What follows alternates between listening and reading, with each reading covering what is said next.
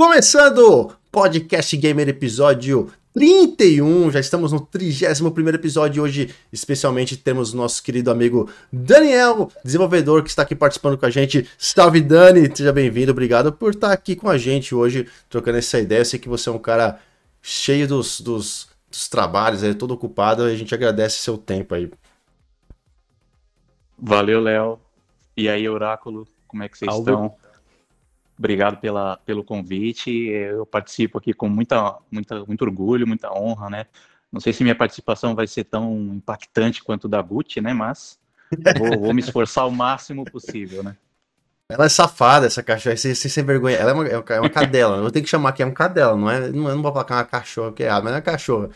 Ela quer sempre participar do podcast game. Eu já coloquei ela no meu colo aqui em alguns, alguns episódios, né? É incrível, mas você, não, hoje você não tem que fazer agora ficar... o Dogcast Gamer para poder sim, ela. Sim, sim. Mas aí que acontece, ela, ela vai tomar o lugar dele. Ninguém quer ver esse, esse, esse careca velho aí, mano. Se, se, se vai, ter, ter, vai terceira o... idade não é idade mais para videogame. Vai ser o então... primeiro VTuber a utilizar um animal como avatar. É, sim. muito bom, senhores, muito bom mesmo. E mais uma vez, pessoal que está assistindo a gente, inclusive, quero mandar um beijaço pra galera que tá lá no Spotify, tá ouvindo esse episódio aqui. Sempre o dia seguinte, a partir da terça-feira, esse episódio está disponível no Spotify para você que quer relembrar, ouvir, ouvir 50 vezes lembrando das palhaçadas que a gente fez por aqui, mas hoje temos uma pessoa aqui que é de pontos, mas sabe o que fala, né? Não é igual nós, né, Oráculo? Que fica falando besteira não, o tempo não, todo. Não. Hoje, hoje, é um, hoje, é, hoje é alguém que tem propriedades para falar. E se você me permite, Léo, tomar a, a, frente dessa, pelo menos a primeira pergunta, na verdade, não é uma primeira pergunta. Uh, eu, eu, eu queria meio que é, uma, uma introduçãozinha, porque ele, ele mandou pra gente aqui um link do, de um canal deles no, dele no, no YouTube.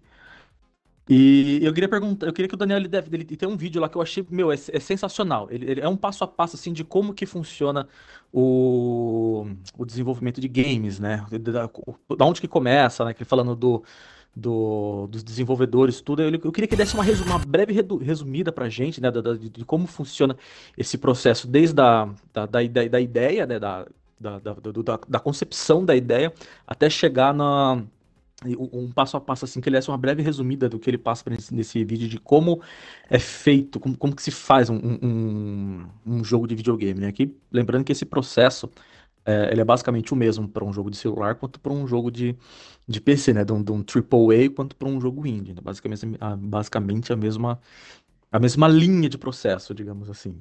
Então eu queria que ele desse uma, uma leve pincelada por cima assim, sobre esse processo para a galera entender mais ou menos o que, que corre no background daquele, daquela arte final que ele está vendo na tela ali. É, bom, um processo bom, processo bom. É. Bom, sobre, sobre o processo, assim, uma, uma geral básica, assim, sobre o processo de desenvolvimento de jogos, né? É, como o Oráculo falou, o processo é, é o mesmo, assim, para vários tipos de jogos, né, sejam pequenos ou grandes. É, e também o processo é o mesmo em basicamente em toda a ciência da engenharia de software, né? Eu trabalho, eu sou engenheiro de software, eu trabalho com sistemas corporativos além de jogos, né? Então, a, ciência por trás de tudo isso é sempre a mesma. Então, você tem várias áreas de conhecimento, né? Tem o pessoal da arte, o pessoal do som, o pessoal de projeto, o pessoal do financeiro, do marketing. Então, todas essas pessoas é, é, trabalham é, rumo a um objetivo único, né? Todas têm o mesmo objetivo em mente, né? E uma vai passando a bola para outra, tipo, ah, já fiz a arte, e aí? Você faz um som que combina com essa arte? Pô, legal, gostei.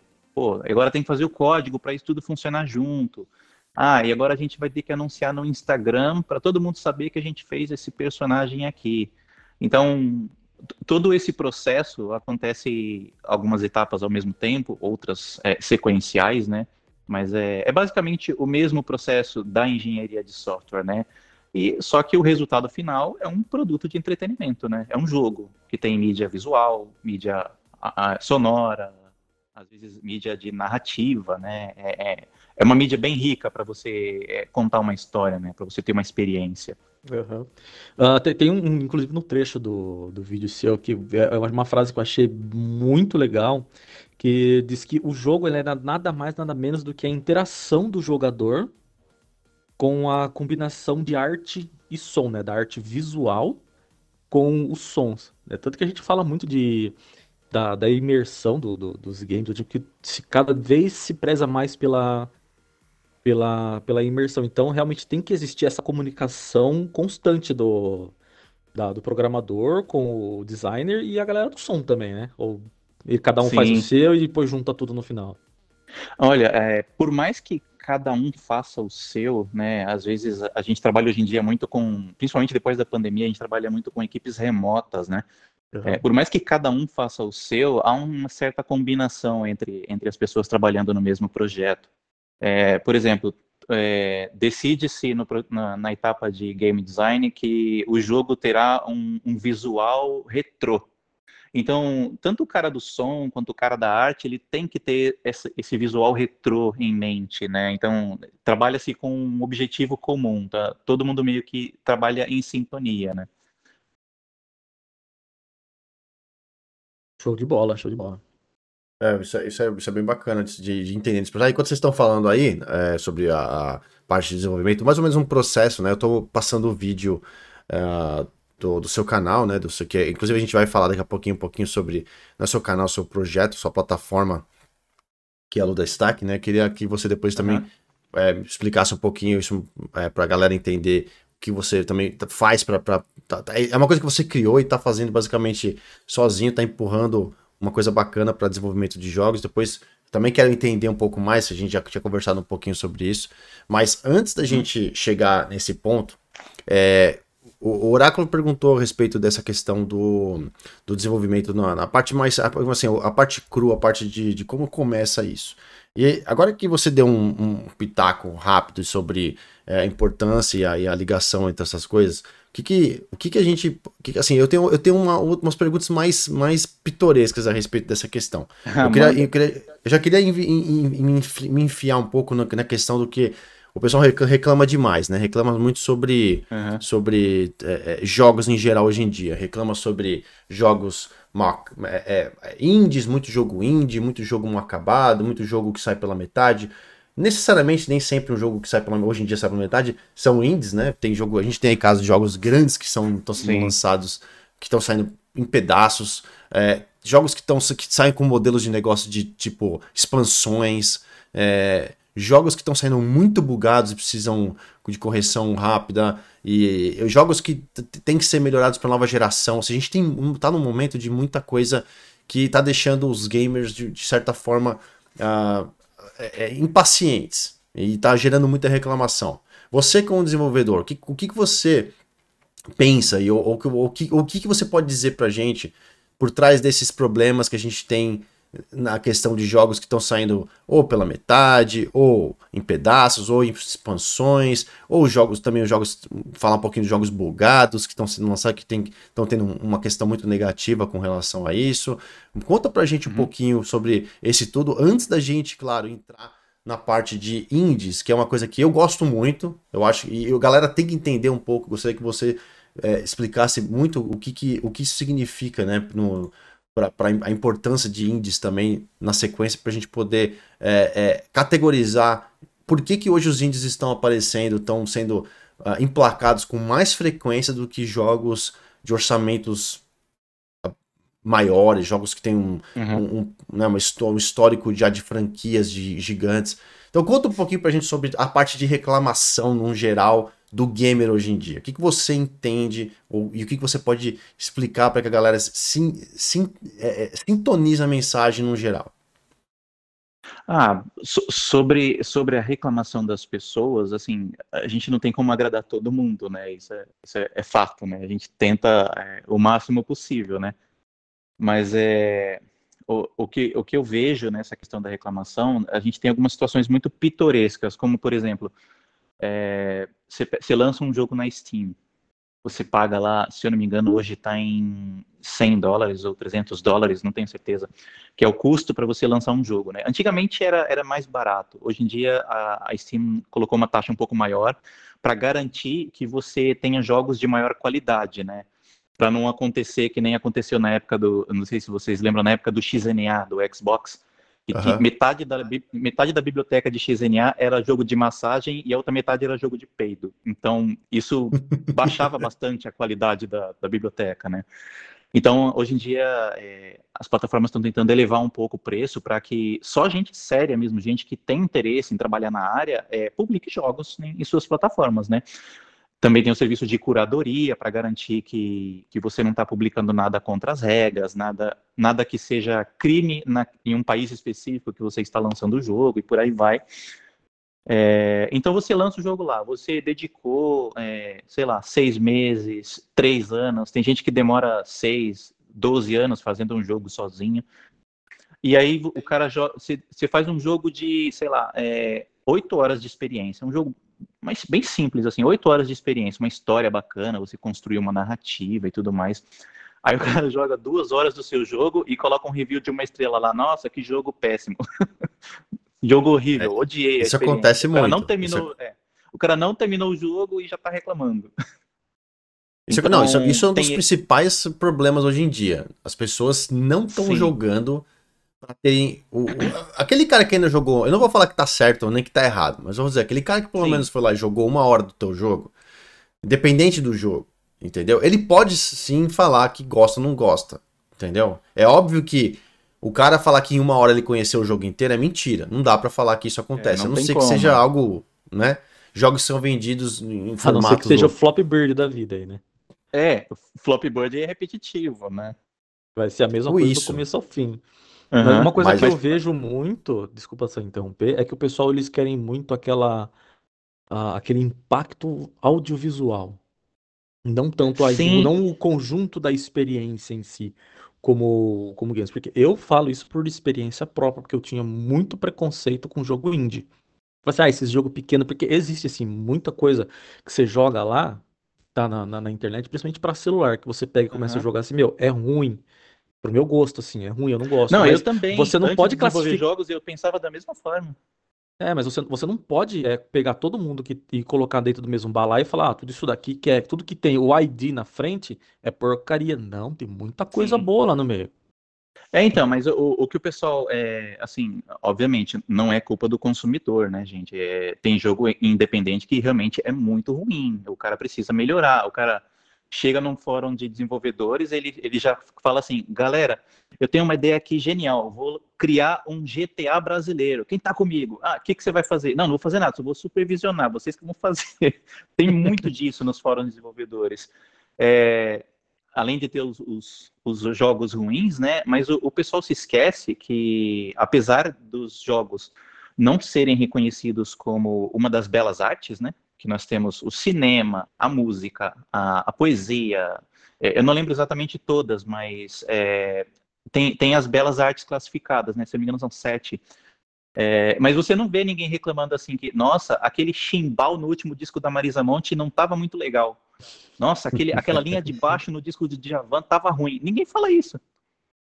Entendeu? Ninguém fala assim, ah, nossa, aquela peça de Shakespeare que eu vi ontem estava mal interpretada. Então, o, o consumidor de jogos ele é mais exigente, porque o jogo em si ele engloba é, várias dessas belas artes. Ele engloba a, a, arte visual, a arte de narrativa, a arte musical, é, às vezes também um, é, você pode considerar uma certa arte técnica, como por exemplo No Man's Sky. O que aqueles caras fizeram com código, gerando planetas de forma procedural, é de outro mundo. É de outro mundo.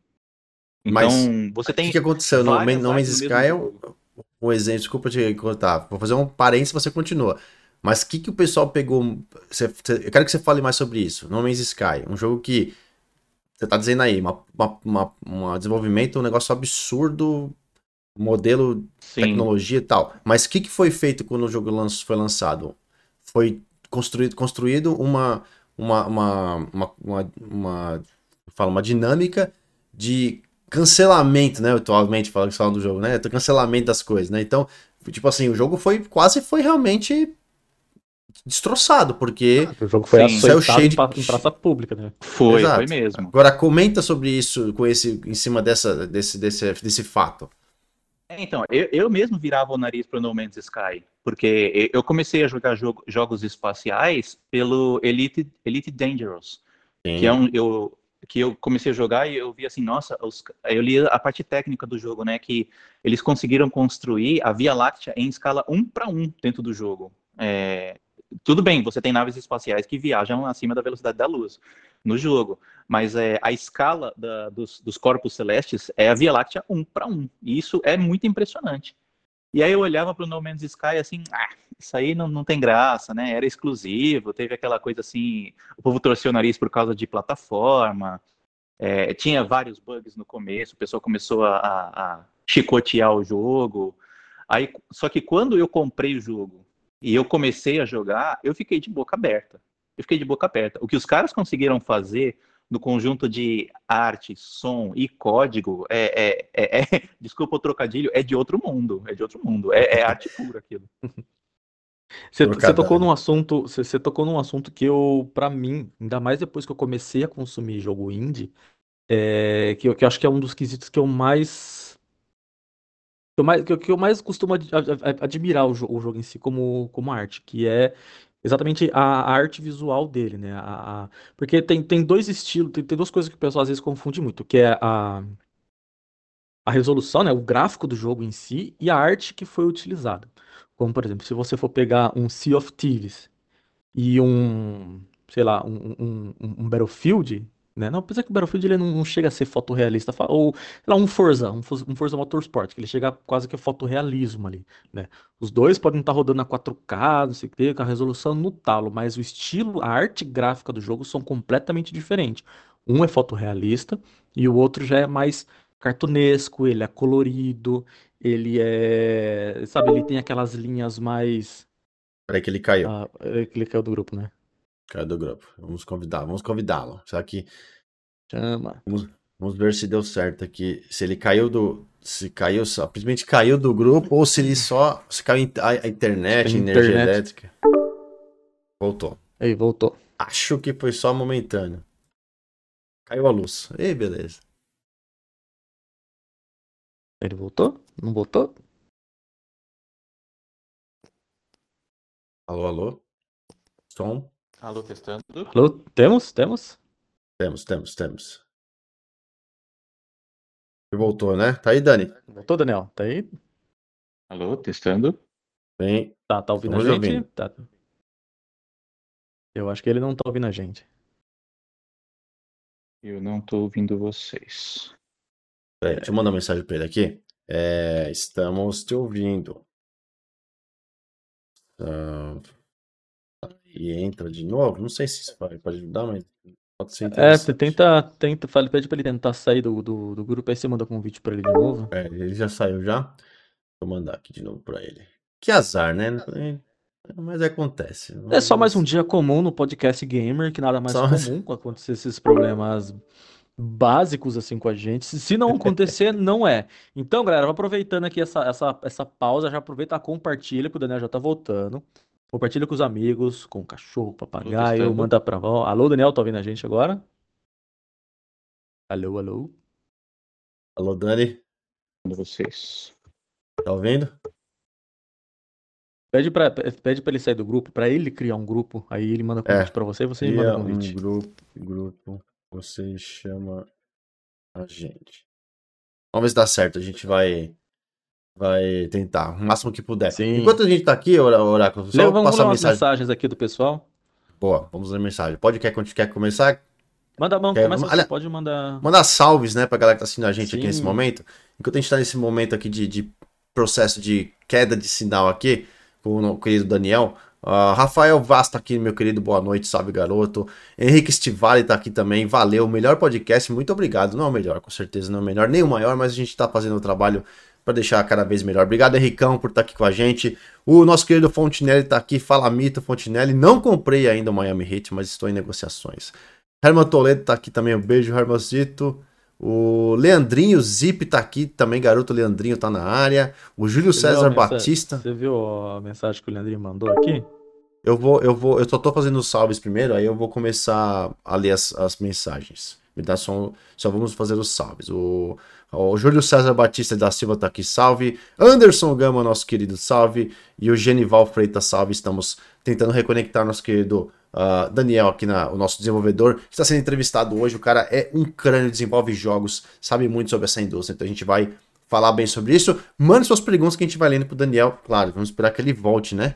Mas vamos lá. Oráculo, você falou que tinha uma mensagem interessante aí, que ela pode ler Sim, pra não, gente. O Leandrinho, Leandrinho Zip aqui mandou que ele conseguiu comprar o Series X dele. Uma salva de palmas, meu querido. Parabéns, uma ótima aquisição. Estou eu na luta para conseguir um Xbox Series X. Ele tinha um One X, depois ele pegou o Series S e agora ele tá com um monstro em cima da sua prateleira. Parabéns. Monstrão chegou. Querido. Monstrão é... chegou. O importante a gente sempre fala, o importante é você se divertir e curtir bastante, seja com qualquer plataforma, qualquer console. Claro que se você tá com o Series X agora, você tá montado no trono do monstrão. E a gente fica feliz de ter vocês compartilhando essas histórias aqui com a gente. O querido Fontinelli falou o seguinte: Ainda bem que o mercado entendeu o poder cultural e econômico dos games. Na terra Ainda do Iso, terra do tio Sam, Estados Unidos, já teve em alguns estados disciplinas de ensino médio sobre desenvolvimento de jogos. Aqui no Brasil, algumas escolas privadas já incorporam também. Lembrando que para reconstruir a Catedral de Notre Dame depois do incêndio, só foi possível restaurar algumas partes depois que consultaram o jogo Assassin's Creed, que tinha planta em detalhes. Verdade, você chegou a ver essa notícia que sim, saiu do, do Assassin's Creed? Cara, foi sensacional. Sim, né? sim porque Assim, eu não acho que foi o único. Uh, era a única empresa, digamos assim, que tinha mapeado a Catedral de Notre Dame. Mas talvez foi a, a empresa que mais foi deixou. Uma grande ferramenta, né? né? Mas deixou bacana ali. Alô, Dani, tá com a gente? Alô, Dani? Dani, Dani? Sabe o que eu vou tentar fazer? Ele tá entrando aqui, mas não estou. Não tá tendo. Eu não sei se ele tá, tá ouvindo, com a, ouvindo a gente, deve estar tá dando problemas. É, agora é... eu não tô ouvindo ele. Né? Não, não tá nem falando. Vou tentar se a gente consegue pelo Discord, alguma é, coisa alô? diferente. Agora eu tô alô, ouvindo alô? ele. Alô, Dani, tá ouvindo a gente? Ah, agora, agora eu tô ouvindo vocês de novo. Aí, boa, boa. Aí, Deus, boa, Pai Jeová é mais. Senhor. Agora que eu me liguei, tá, tá dando maior chuva lá fora. Aí acabou a luz umas três, quatro vezes aqui, repetidas, e agora voltou, Nossa. parece que estabilizou. Ah, torcer que deu tudo certo. Vamos seguir o jogo aqui, que enquanto a gente estava tentando se conectar, a gente estava lendo algumas mensagens aqui na, te na tela, mas... Ah, legal. Uh, não tem, ainda, ainda uh, tem uma pergunta aqui, não sei se vai ser para você, mas eu vou lendo aqui as perguntas enquanto a gente está só passando pela galera que está aqui ao vivo. Uh, o tá Rafael Vaz falou o seguinte... Uh, se o próximo Forza Motorsports vai ter para Xbox One também. Olha, hum, a primeira informação é que Forza Motorsports, o novo Motorsports, vai sim sair para todas as duas plataformas. Até porque com o xCloud na né, Oracle agora, os jogos de Series, é, né, XS, eles vão praticamente poder ser rodados através da... Mas não é, ah, eu entendo, não é aquela qualidade, o xCloud está chegando ainda lá, tá, tudo bem. A informação é que vai sair no Xbox One, mas não sabemos, então vamos esperar. Provavelmente, eu, eu já falei isso aqui antes, eu arrisco que e vai, ser, vai ser falado alguma coisa no showcase agora do dia 12, que inclusive nós vamos estar aqui transmitindo ao vivo o showcase, então assistam com a gente, com vai novidades. ser bem legal. Com muitas novidades, com prêmios, surpresas. sorteios, Sim. surpresas. Cara, vai ser top, mas hoje que a gente tá com o podcast gamer, a gente não vai falar muito sobre isso, mas a gente vai ter. Ah, semana que vem, aliás, eu vou deixar até já marcado, semana que vem, segunda-feira, dia 6, uma semana antes do showcase, nós vamos fazer um esquenta showcase Microsoft. Outra coisa, amanhã, não, é. Quinta-feira vai ter o State of Play também da Sony, né? É, vai ser um, um, State of Play curto, disseram que vai ser um State of Play de mais ou menos 30 minutos, mas que estão prometendo algumas revelações. Então a gente vai vir na semana que vem, no dia 6, e fazer um esquenta showcase Microsoft e vai falar também um pouco sobre o State of Play, do que aconteceu no State of Play do dia 2 de junho. Então venham ah, assistir com a gente dia 6 de junho. Podcast Gamer com esquenta do showcase Xbox B10. Daí também um, rapidão, um rapidão ali, um resumo do que foi o State of Play. Certo, Oráculo? Certíssimo. Em gênero, número e grau. Fabião tá aqui, Fabião tá aqui. Sorteia um queijo tipo. que, que, que, que é isso, Fabião? Sorteia um queijo tipo Reino Fundo. Oh, meu Deus do céu. Ah, meu Deus. O Ricardo Gonzalez está aqui na área também. Salve, Ricardão. Jogo quando é imersivo e tem um tema que agrada o jogador, fica muito bom. Ele joga Saint Seiya Awakening há dois anos, todo dia. É, lembrando que tem o Series X. Ele também joga no celular. O que manda na realidade é. Não. O que manda mesmo vai além dos gráficos. acho que ele está fazendo uma, uma, uma, interação que ele falou que não importa onde está jogando, o que importa é a diversão. Sim, sim. E a gente. A gente está até conversando sobre isso antes da. Da da gente fazendo a nossa, a nossa live de podcast, falando com o Daniel aqui a respeito dessa questão de, de, de gráficas. E um dos, um, um dos pontos que a gente tocou, não quero fugir muito do que a gente estava falando, mas já que veio o assunto, é que tem um, uns números aí, uns números sobre o mercado atual de games, inclusive o Oráculo pode até ler pra gente, é, que a, a mulherada tá. A porcentagem de mulheres jogando atualmente jogos é maior do que os homens, em, 3, em 5%, 6%, ou seja, as mulheres já estão na frente dos homens. E é difícil acreditar, não que eu não queira, não tem nada a ver com nada, nada. É que a gente sabe que a quantidade de homens, né, que, que sexo masculino, que jogam é absurdamente grande, comparado com as mulheres que antigamente não jogavam videogame por aquela discrepância de que, tipo, né, menina não sabia jogar, é uma besteira, né? Todo mundo pode jogar, fica à vontade com o que quiser. Mas a gente tava, eu tava falando, pô, acho difícil, é difícil acreditar que as mulheres hoje tomaram a liderança, né, entre aspas, né, da questão de jogos, de jogarem mais que os, né, ter mais do que homens jogando o sexo masculino. E aí o Dani comentou uma coisa muito interessante, Dani, queria que você repetisse isso aqui pra gente, pra galera que tá assistindo. Assim que é, é, é, essa, esse tipo de pesquisa, ele leva em consideração é, todos os jogadores, né? Então, ele não faz distinção, por exemplo, se é se é jogador hardcore, jogador casual. Eles, eles, eles registram isso na, na, na pesquisa, né? Mas é, eles fazem um levantamento geral de todos os jogadores. Então, por exemplo, aquela dona de casa que, que tá lá cozinhando, coisa e tal, e ela tá jogando Candy Crush ali enquanto espera alguma coisa é, ficar pronta, é, ela também é contada, ela também faz parte da pesquisa, né? É, minha mãe joga bastante Candy Crush, então. Minha mãe também. É, é eu acho que todo mundo conhece alguém que joga, né? É, esse tipo de jogo casual, né?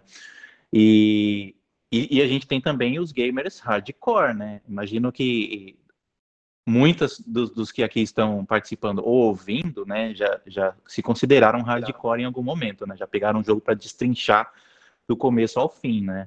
É, mesmo porque destrinchar o Candy Crush é impossível, né? Sai, sei lá, é infinito, são, são infinitas as fases. Não termina, não termina nunca.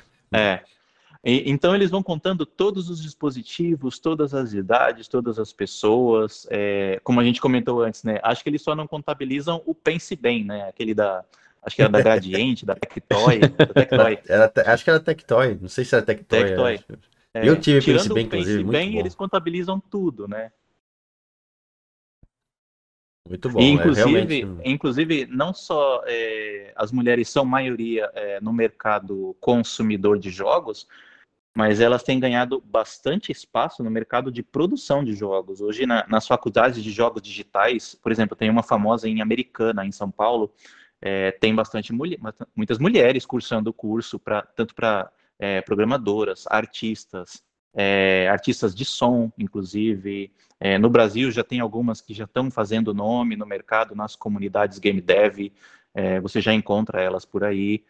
Então, realmente é um mercado bem democrático, bem dinâmico, todo mundo pode participar, todo mundo pode se sentir bem com um tipo de jogo. Ou, se você não se sentir bem com os jogos que tem no mercado, não tem problema, você vai lá e faz o seu e o pessoal, você vai encontrar um nicho para o pessoal curtir o seu jogo também. Bacana isso. É, tem uma pergunta aqui que eu quero que você responda. A gente, a gente passar aqui para um, um, uma outra coisa que eu queria falar, mas a gente, antes da gente perder as, as perguntas da galera aqui, eu queria que você comentasse essa aqui. É, deixar um salve pro, pro nosso querido Felipe Silva, que está aqui, e o Phelps também chegou assistindo com a gente. Obrigado a todos que estão assistindo aí. Um beijão. Fiquem, fiquem aí que no final da transmissão a gente vai sortear alguns joguinhos para você, inclusive joguinhos fornecidos hoje por nosso querido convidado Daniel que está aqui com a gente hoje falando sobre desenvolvimento. Dani hoje patrocinou dois títulos brasileiros, dois títulos de desenvolvidos por estúdios brasileiros, e isso vai ser bem legal. Sim. O Dani vai falar mais no final, a gente vai sortear esses jogos aqui para vocês ao vivo, e não, o Oráculo não vai participar, e nem o Hadouken, viu, Hadouken? Presta atenção aí, tá escondido aí, safado. É, O Felipe Silva perguntou o seguinte: se vocês acham que seria uma boa a 343 Studios desenvolver o próximo Halo no motor gráfico da ID Tech 7, utilizado no Doom Eternal. É, então, Dani, você que é o senhor daqui do desenvolvedor, hoje a gente, eu e o Oráculo falaríamos sobre achismo, apesar de que eu tenho uma, uma, uma um posicionamento específico com relação ao motor gráfico, inclusive do que está acontecendo agora versus um desenvolvimento futuro. Eu acredito que isso vai mudar muito, inclusive com ó, o Unreal 5 estando aí bem presente dentro da casa do Xbox vai. Game Studios, né? Mas comenta pra gente o que você acha com relação a isso, que é um, é um, é um assunto bem bacana para você falar.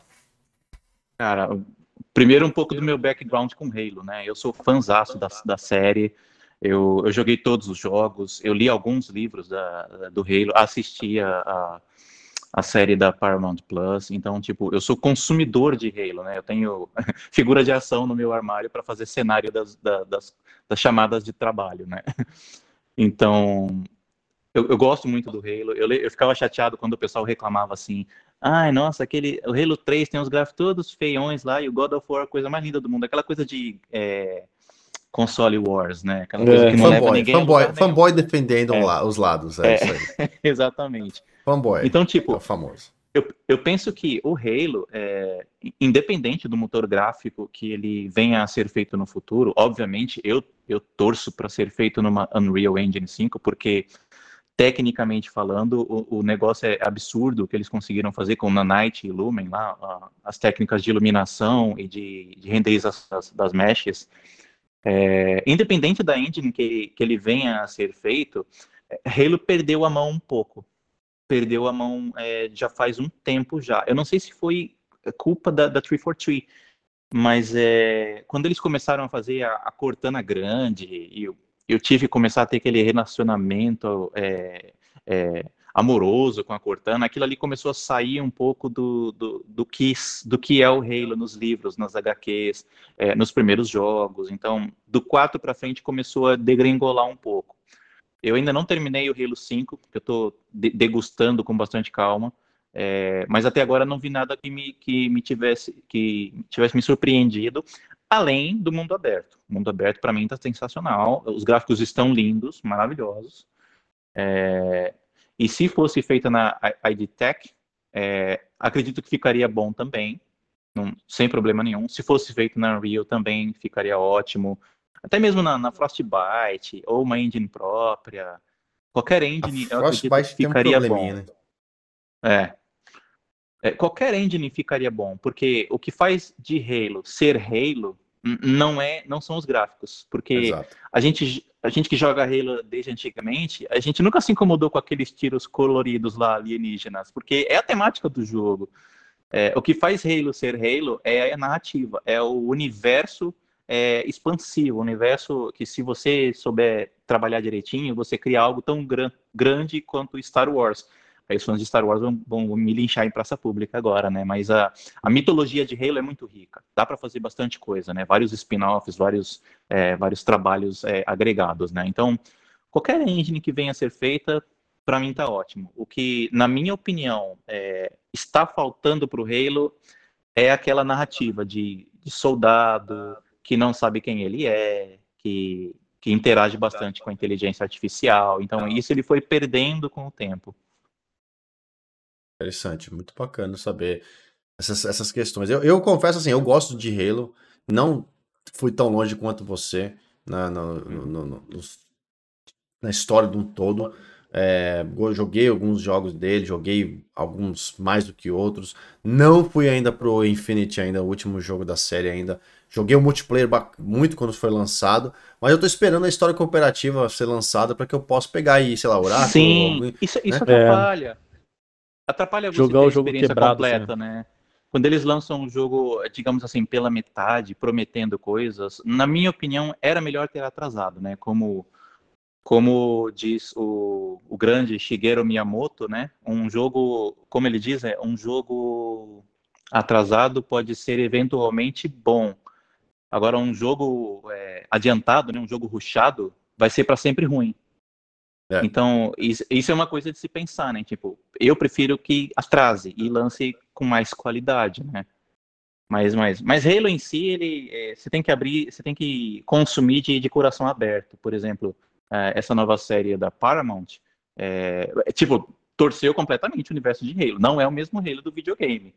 No é, Halo do videogame, você tem a, a, Cortana pelada e o, e o Master Chief lá, é, serião lá, virgão.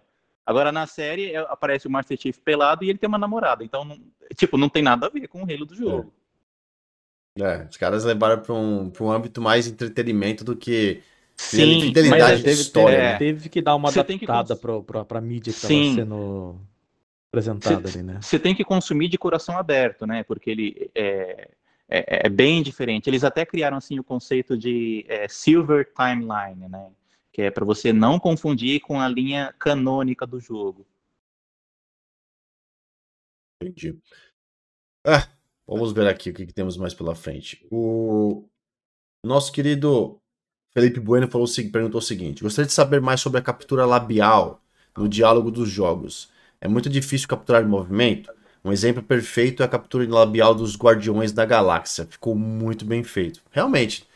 Dani, uma coisa que eu não faço a mínima ideia. Você tem conhecimento, conhece um pouco sobre essa parte de captura labial? É... Uhum. Dá pra gente falar um pouco sobre isso? Sim, sim, sim. É, a gente pode fazer um, uma breve introdução assim à, à, história dos videogames, né? Quando os videogames começaram, o primeiro jogo foi desenvolvido num osciloscópio. É, o cara lá começou hum. a mexer as ondinhas. O Tennis for Two. É. Inclusive e, tem e uma matéria na, na, inclusive, desculpa, inclusive tem uma matéria na central que a gente escreveu um tempo atrás falando desse, desse osciloscópio aí que os caras fizeram. É, então, um você vê, não, não, era nem um computador, era um osciloscópio. E aí começaram a surgir os primeiros computadores, eles começaram a fazer computadores é, de nicho, né, especializados para jogar aquele jogo específico. Era o Pong, era um outro lá. Então, você tinha que criar as suas características do jogo no chip. Então, por exemplo, você queria fazer um som de arma atirando, tipo, você não podia, é, você não tinha um software para fazer isso. Você tinha que controlar a quantidade de volts que entrava lá no, no, chip pela portinha XPTO lá. E aí, quando você fazia tal coisa, dava um som X lá, dava o som que você queria. Então, era assim que os jogos eram feitos. E aí o tempo foi passando, foi melhorando um pouco, começou a, a surgir, começaram a surgir linguagens de programação mais, mais fáceis, até para a época, o Assembly, por exemplo. Aí veio o C++, aí as ferramentas foram modernizando, aí as empresas começaram a decidir que, não, peraí, tá, tá, tá sendo muito difícil fazer jogo, vamos, vamos criar um negócio aqui, uma ferramenta que vai ficar para sempre aqui nos nossos jogos. Aí que nasceu o conceito de Game Engine, e aí o pessoal começou a usar as Game Engines para acelerar o processo, por isso que sai FIFA todo ano. É... E hoje em dia, você tem as engines extremamente amigáveis. Elas são feitas para que qualquer pessoa consiga fazer um jogo. Uh, inclusive nessas engines, na, na Unity, na, na Unreal, é, na Godot, é, tem, tem, tantas, tem Game Maker, é, Pyram, tem, tem para todos os gostos. E algumas delas é, possuem mercados onde você baixa, você baixa pacotes. Por exemplo, você quer que o seu jogo seja multiplayer. Então você entra na lojinha daquela engine específica, baixa um pacotinho multiplayer, lê a documentação e faz o seu jogo ser multiplayer. E, e também existem pacotes para fazer justamente isso, a questão de lip sync, para você, onde você baixa o pacote na sua engine, a engine pede autorização para utilizar a sua webcam, a webcam filma o seu rosto, você faz meia dúzia de configurações, configura o seu rosto, a captura do seu rosto, onde equivale o seu rosto ao rosto no seu personagem, no seu jogo, no seu modelo. É, e aí você é, lê um texto, faz a dublagem, faz o que você quiser fazer, mexe os lábios e a engine transfere isso para os lábios do seu, do seu personagem no seu jogo. Você grava isso, essa sequência de movimentos, depois você reproduz na, na hora que você achar mais adequado, numa cinemática, ou até mesmo in-game, você consegue sincronizar com a fala do personagem, né? Então, hoje isso está muito democrático. Antigamente você precisava contratar estúdios é, especialistas nisso, estúdio, estúdios de mocap. O, o estúdio de mocap, ele tem, por exemplo, que é o motion capture, né?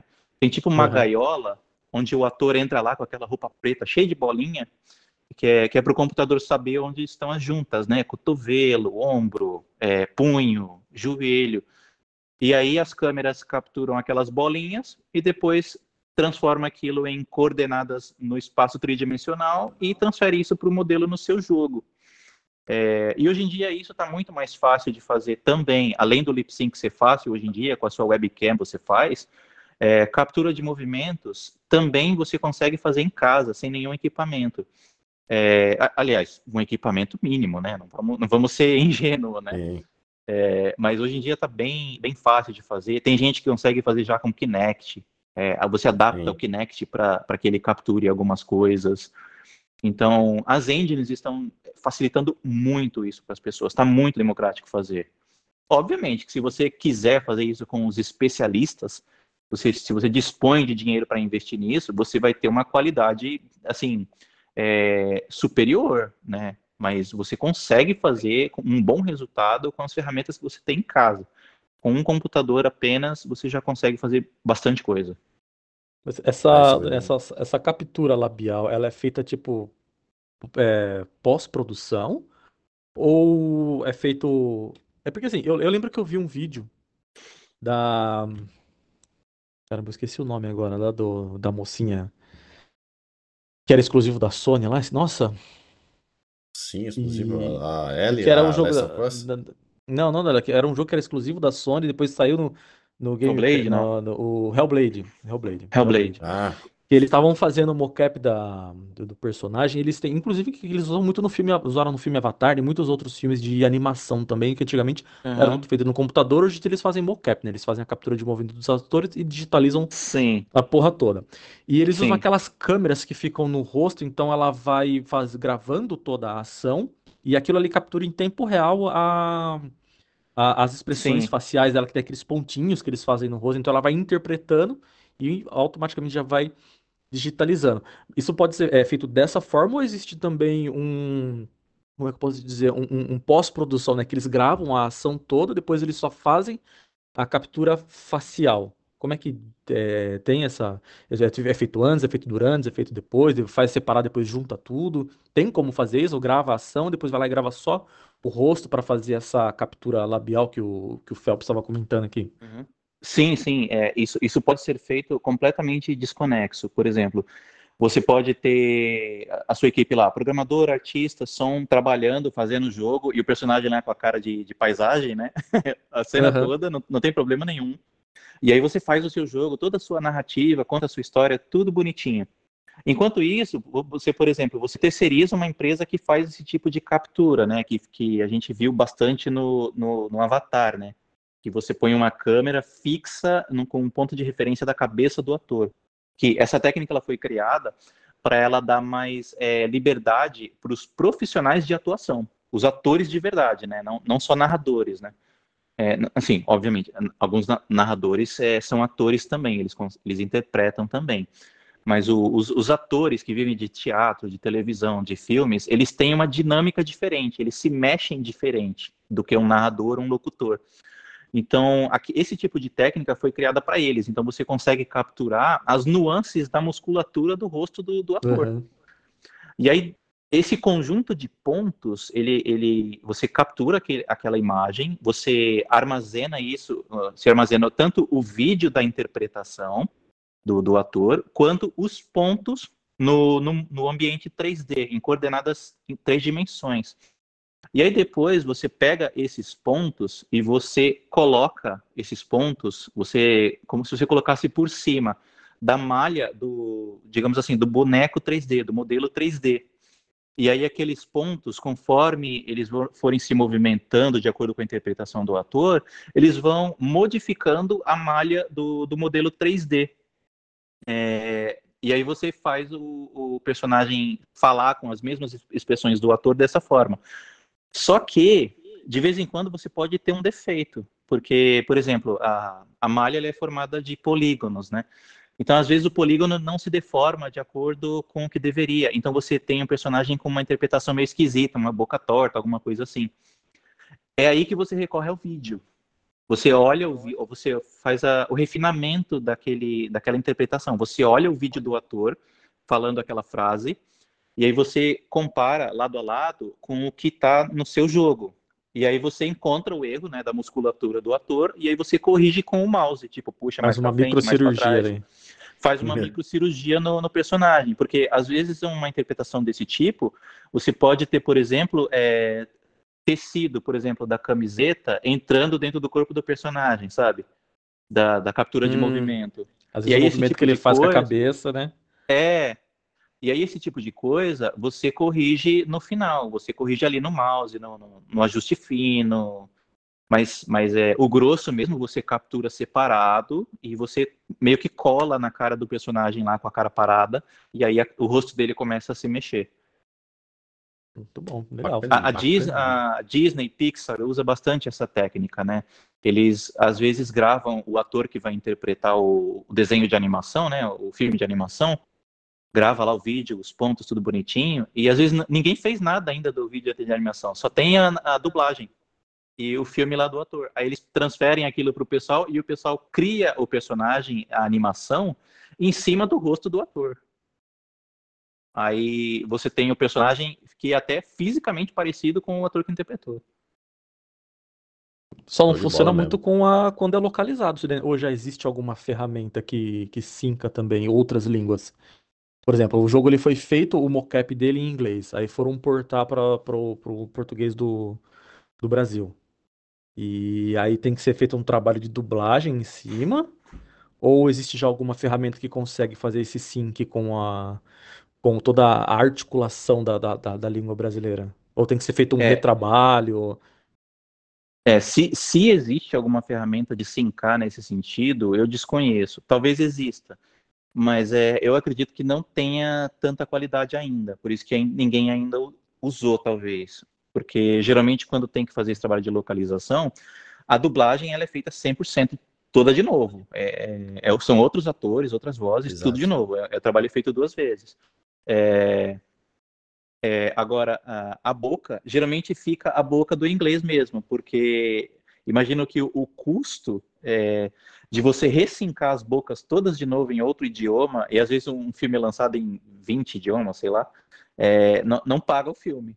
Então acaba é. saindo muito caro, né? Exatamente o que eu penso também. É, é se você ver, por exemplo, é só você ver um filme é, que, que é, por exemplo, pega qualquer um, sei lá, que nem falaram aí do Guardiões da Galáxia, o filme, né, que saiu. Se você é um filme feito com atores nos Estados Unidos que falam inglês. Quando você vai pro Brasil e tá dublado, a, a, o lip sync continua sendo do ator falando a palavra em inglês. O cara só, o cara só vai encaixar a dublagem o mais perfeito possível para que. É, eles têm. Às vezes até encaixe... mudam as palavras, né? Exato, para que encaixe na, na, na, abertura, na, no, no, movimento labial de começo e fim certinho. É igual acontece nos jogos. Os jogos que já são dublados é, é, português. Muitos jogos aí dublados em português você vai ver que o lip sync não combina com, com o cara falando toda, toda a palavra, mas fica mas bem é, próximo do que. Eu acho que para jogo é até um pouco diferente, Léo, porque eu até voltei a ver hoje, quando estava com um convidado, é, para até mesmo para falar um pouco de localização, porque eu vendo alguns vídeos de, de, de, dubladores falando sobre a dublagem de jogos, geralmente quando você está uhum. dublando um filme, você tem a referência visual do, do filme. O cara tá é. tá assistindo o filme ou alguma coisa ali, então ele, ele vai dublando, ele vai lendo o texto e atu, atuando em cima de uma referência Sim. visual. Para jogo já não. Para jogo, muitas é. vezes ele só tem a referência do áudio ou do Isso é texto. é verdade.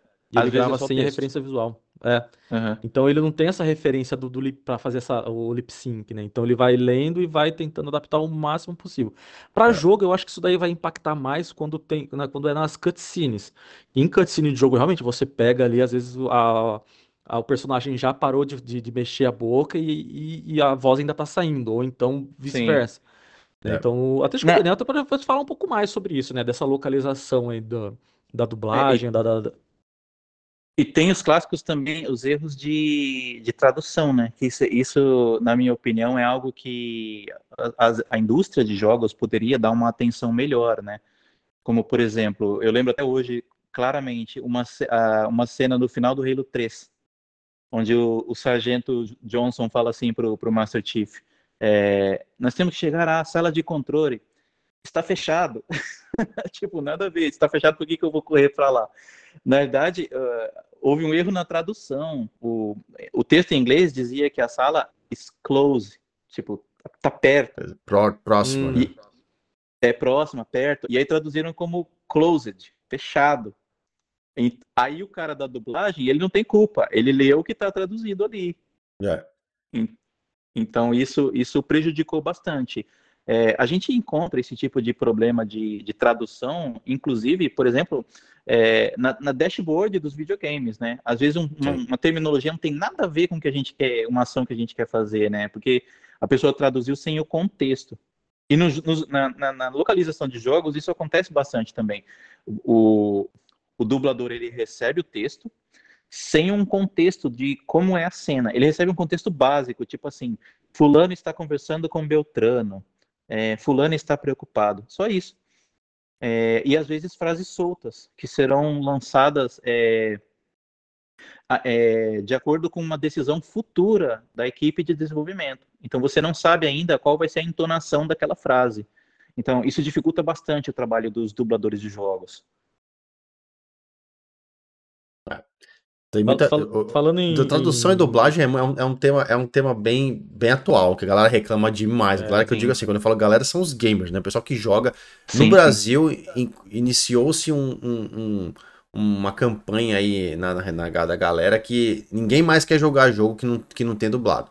Basta lançar um jogo novo no Game Pass, um jogo novo no. Que absurdo. É, é. Por isso ah, 2020 não é localizado. No, no mínimo, é. no mínimo tem que estar traduz, traduzido. Né? Se não Falando tiver dublado, nem jogo. Um isso, isso só por si só já abriu um novo mercado. A gente pode falar sobre isso também. Do que você diz? Da, da, ah, localização? Da, Desse, desse fato do, do, que o Léo comentou, dos jogadores estarem cada vez mais exigentes, de quererem jogar algo no seu próprio idioma, e, e fica bravo quando não está em português, por exemplo. É, mas graças a isso, a essa exigência dos jogadores, surgiram empresas especializadas em localização de jogos em massa. Então, por, por exemplo, você vai lançar um jogo para celular, e aí você sobe ele na, na Google Play, por exemplo. Dentro da própria Google Play, você pode contratar um serviço de tradução. Então, as ferramentas estão ligadas já. Você consegue contratar já, tipo, quero lançar meu jogo em chinês. É, ou melhor, quero lançar em toda a Ásia. Aí você contrata uma empresa que ela já vai fazer o, as strings, os textos do seu jogo em chinês, tailandês, é, coreano, japonês, já vai fazer tudo de entregar prontinho. É só você colocar no seu jogo. Então, foi um mercado que surgiu de acordo com a demanda dos jogadores exigentes. É um pró e um contra. É. Tem, tem, uma coisa que eu vejo sempre acontecendo muito, eu acho que o Daniel deve ter passado por, por isso também. Uh, o Léo, inclusive, acho que ele tem muita propriedade para falar isso, porque como é a segunda língua dele, que é o, o, o inglês, né? E porque tem muita gente que às vezes pega uma desenvolvedora brasileira Aí os caras vão lá e lançam um trailer, o trailer tá todo em inglês. O pessoal tem que entender, porque por mais que, que, a, que a empresa ela seja uma desenvolvedora brasileira, a língua que mais se fala no mundo é o inglês. E depois Sim. vem a, a, as línguas asiáticas, né, que o mercado asiático é um dos também Sim é um mercado muito grande. Então, acho que o Daniel pode explicar um pouquinho mais do que do, do porquê uma desenvolvedora brasileira faz o negócio em inglês primeiro para por que que tá em inglês o trailer não está em português sendo que é uma desenvolvedora brasileira? Explica para eles, Daniel. É, porque, por exemplo, é, as empresas, principalmente as empresas é, pequenas, é, de médio porte, assim, por exemplo, a Kiris, a Behold, que são empresas brasileiras que já têm um nome, já, já, já já estão sólidas no mercado, né? É, apesar do jogo ser uma arte, né, que in, in, inclui várias disciplinas da arte, né, várias belas artes, a empresa não, não vive de filantropia, né? Ela precisa de dinheiro. Ela faz o jogo porque ela quer dinheiro, ela quer vender aquilo como um produto dela. E para fazer isso, ela precisa contratar profissionais, precisa ter dinheiro para pagar o salário, os equipamentos, os recursos. É, e quando o jogo sai, é, ela já gastou todo aquele dinheiro, então ela precisa recuperar aquele dinheiro, né? Então, se ela decidir, por exemplo, eu vou lançar o meu jogo, meu jogo é arte, é sobre, sei lá, cultura brasileira, do, cultura indígena brasileira, sei lá. E aí vai lançar só no Brasil. É, a chance de você é, pagar o seu jogo vendendo esse jogo só no Brasil é muito menor do que se você lançar esse jogo, mesmo com uma temática brasileira, se você lançar esse jogo no mercado mundial, por exemplo, onde o inglês é o idioma mais falado. Então, às vezes você pode tomar um prejuízo é, se você resolver limitar o seu jogo a um idioma só, principalmente se o idioma que você está limitando não é um mercado tão grande. Como, por exemplo, se, se a gente comparar o mercado brasileiro com o americano e o chinês, por exemplo é, a gente perde feio para eles, né? Tem muito jogador nos Estados Unidos e na China. Então, se você quer fazer um jogo para ganhar dinheiro, você tem que ter no mínimo inglês, no mínimo inglês. Você pode lançar em português como uma espécie, uma espécie de homenagem, uma forma de honrar o seu país. Mas é, em inglês o teu jogo vai ter que ser, senão você não vende. As pessoas não vão é. jogar o seu jogo. Você, você, algumas pessoas aqui no Brasil depois o hype vai acabar, se você não tiver uma empresa por trás, uma empresa que te, que te deu suporte de marketing, né? É, e aí o seu jogo vai ficar como uma, uma homenagem é, em língua portuguesa. É, pode ser que demore muito tempo para alguém voltar a jogar o seu jogo e ele cai no limbo do esquecimento.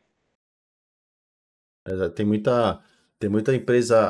Assim, eu não consigo te dizer, se você tiver algum exemplo, até pode até comentar, mas eu não consigo, eu não, não conheço, não lembro, não recordo de uma empresa brasileira que fez um jogo e só para o público brasileiro.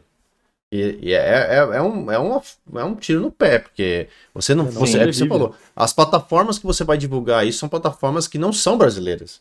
Então, assim, você não vai colocar. Você não vai, você não vai fazer um jogo, por mais que seja um jogo que vai sair no PC, pô, você vai tentar fazer um, um esquema para colocar na, na Steam, ou para fazer um contrato com, com, com uma outra empresa que vai colocar o teu jogo na plataforma dela, uma Epic da vida e por aí vai.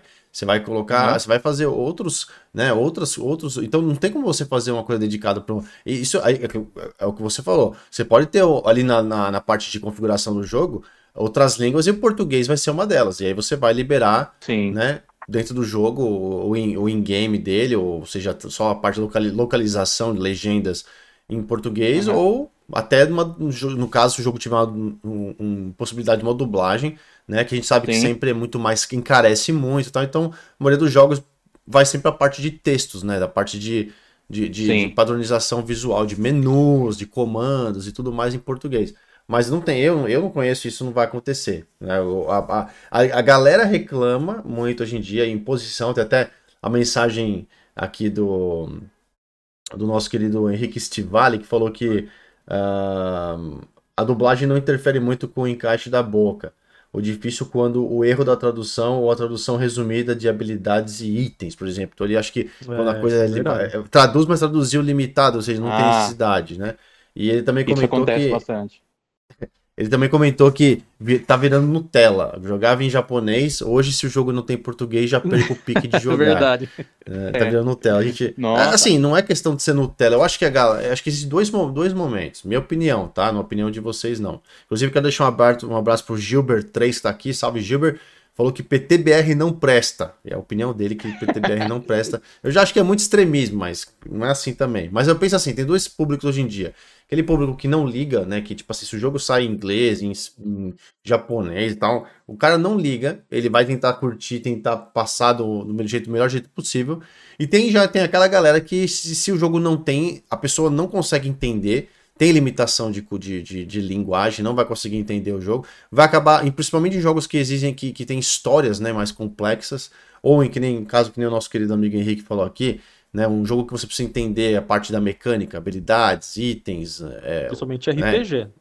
Exato. E aí você, se você perde esse... um The Witcher, se você for pegar um, por exemplo, um The Witcher e não tiver lá explicado, porque você tem, depende muito das fórmulas, das habilidades, porque cada, cada uh, habilidade, cada fórmula, cada item que você tem, ela funciona com um inimigo específico. Se tiver tudo em inglês, o cara não manja de inglês, ele não consegue jogar. Isso eu concordo com você. Então, então estão esses dois casos, né? O caso da galera que, que não liga e aqueles que já estão hoje estão dizendo que né, entrou, ah, não, se não tiver dublagem nem jogo, né? E eu acho que dois são é caso, é, assim, a gente sempre, a gente sempre fala, a gente sempre é contra extremismo. Você ser uma pessoa extremista é muito ruim, salvo um, casos muito específicos que a gente não, vai entrar nesse momento por aqui, mas na parte de jogos hoje em dia, pela facilitação que nem o, o, que eu entendi, uma coisa bacana que você comentou, Dani, que é, as próprias uh, uh, os motores gráficos, né, as famosas engines gráficas, motores que são utilizados pelas empresas, a tecnologia, a internet, a, a, a facilidade de você hoje assistir, é, é, aprender conteúdos, uh, aprender coisas online através de vídeos, simples vídeos aí no, no próprio YouTube ou em, em, em cursos à distância através do seu computador, uh, tablet, o que for, facilita muito essa questão de você poder é, é, é, começar a abrir portas para que as pessoas conheçam os produtos, funções e outras coisas que vão facilitar muito democratizar, o desenvolvimento né? do jogo. Exato, é, mas, mas isso proporciona muita, muita liberdade para muita gente. Por exemplo, a gente mesmo teve um caso aqui, tem um caso aqui nosso, Dani, eu, Oráculo, Mendes, né? A gente começou a estudar o Unreal, né? O ano passado, um ano atrás, um ano e pouco atrás. Tanto que a gente ainda pá, deu uma parada, a gente deu uma, uma, uma, uma desanimada no, no, no todo, porque é, realmente para a gente se dedicar nisso é, é além de um, um esforço, né? Então, eu mesmo estava aprendendo bastante sobre Unreal, o Oracle estava assistindo os vídeos, a gente estava assistindo as aulas que a gente se inscreveu no curso de Unreal e tal. E a partir do momento que eu comecei a mexer e fazer as primeiras aulas para fazer um bonequinho se mexer, construir um pequeno ambiente com uma casinha, com uma cadeira que você sentava, ou colocar uma luz para controlar a, a, luz quando você entra nessa casinha. E eu vi o trampo e a dedicação que você tem que ter. Claro que é gostoso, você vai ver no negócio, mas aquilo é só um. É, é, é só. É, como é que fala? É o sol tampando a peneira, não tá acontecendo nada. Né? É, é uma coisa supérflua. É, é, é supérflua, é básica. Porque você depois é. você tem que fazer o seu jogo acontecer. Você tem que criar como o jogo abre, como é que ele. ele a mecânica, o menu principal, depois a hora que você dá o start, o que vai acontecer, que vai. E é tão difícil, foi tão difícil pra gente conseguir. É, é, claro, se você vai a gente está fazendo um curso bacana de um grande, uma grande é, é, escola de, de, de, de, com, com o Real, né? E a gente sabe que chegando até o final daquilo é proporcionar um jogo, mini jogo pra gente, né? A proposta, inclusive, do curso era no final vocês vão desenvolver um mini jogo e vocês vão sair com esse mini jogo pronto para vender para o mercado se quiser, né? E é, no começo, que eu, que eu voltei atrás do meu pensamento, e uma das primeiras conversas que eu tive com o Oráculo Comentos foi assim, cara, a gente não pode desmerecer nada no mundo dos, dos desenvolvimentos dos games, porque é muito delicado você simplesmente ser um cara entusiasta, um, um, que gosta muito de jogo, abrir um negócio e falar assim, ah, porcaria, não, não, nem vale a pena jogar. Isso é um desrespeito para o desenvolvedor. Ainda mais depois de mexer com a, com a Unreal ali, tenta, a primeira vez que o bonequinho tava mexendo, que eu fui tentar trocar, fui colocar, eu não lembro o que foi que eu fazer, eu fui, eu, fui, eu quero fazer sair fogo da cabeça dele. Eu não sei o que foi que eu fiz, que eu caguei o personagem todo. Eu falei, meu Deus, eu nunca mais reclamo de. Eu, eu passei a rever os bugs nos jogos com outros olhos, cara. Foi basicamente isso que aconteceu. Eu falei assim, olha, é, realmente, isso aqui, o cara ele não quis fazer isso. Aconteceu porque alguma coisa na linha de código, na programação que ele fez ali, que acho que foi uma vírgula a mais, ou foi algum clique errado que ele deu e não percebeu. Assim, óbvio que assim, quando gente, os caras lançam um jogo bugado, a gente, pô, acha ruim, né? Porque você não quer um negócio quebrado. Mas você começa, você passa a entender um pouco o outro lado da história, sabe? Sim. É, e aí você, a gente descobre que os desenvolvedores às vezes é, acabam tendo que ser criativos, né, para solucionar problemas, né? Como Inclusive, a gente... você pode até dar o um exemplo que você falou do trem. É, né? o... Se eu não me engano, é no Fallout 3, se eu não me engano. É, tem, tem uma cena lá que tem um trem lá, um metrô, ou algo do, algo do tipo, assim. E aí, tipo, para você fazer uma coisa se mexer na tela, você tem várias técnicas, né? Mas geralmente a mais comum é você utilizar código. Você escreve um código lá, que quando acontece alguma coisa, alguma outra coisa se mexe. É mais ou menos isso. E aí, só que o que, que os desenvolvedores da Bethesda fizeram para mover esse, esse trem nessa, nesse mapa? Ao invés de criar um código para fazer o trem se mexer, que ia consumir mais um pouco de recursos do, do espaço que é limitado né, no disco do jogo e na memória do, do console, do, do PC para rodar, o que, que eles fizeram? Eles fizeram um, um, boneco, um NPC, pegaram lá o código do NPC que já estava pronto, só que fizeram esse boneco com uma cabeça gigantona de trem. É, é tipo, é bizarro, você olha para ele e você dá risada. É, um, é um, um ser humano assim com uma cabeça de metrô, assim, grande. E aí, esse boneco, ele fica andando embaixo do chão, escondido, é, onde fica a linha do trem ali. Então você não enxerga ele, você só vê a cabeça dele, que é um trem. então o cara economizou, economizou recurso utilizando um código que ele já tinha escrito, é, fez o, o que ele queria ter feito, que era o trem andar, e ninguém ficou sabendo, até que um dia alguém teve, foi lá no PC e abriu o arquivo e viu que era um, um boneco com cabeça de trem. que bacana, né? Você vê que são a gambiarra, coisas, as gambiarras, né? táticas do jogo. As é. Mas, uh, Daniel, deixa, deixa eu tirar uma dúvida, porque hoje a gente tava jogando, ah, hoje até a gente tava jogando The Ascent, e é um jogo que já tem aí um ano já, não foi, Léo, que foi lançado? Ou tem mais? É, o The Ascent deve ter mais ou menos um, um ano, um ano, um pouco. Acho que deve ser próximo a isso, tá um quase, ano, tá por aí, mais. tá por aí. Um ano ou mais, e é. já teve várias, teve várias atualizações do jogo. Só que hoje mesmo a gente se deparou com alguns problemas que já tinham quando lançou. E mesmo depois de várias atualizações, o jogo ele continua com o mesmo problema. É que às vezes você.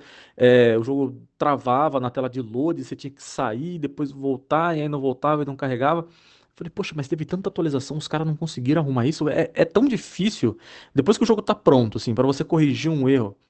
Porque uh, antigamente era tudo feito na unha, né? Os caras tinham que digitar uhum. linha por linha.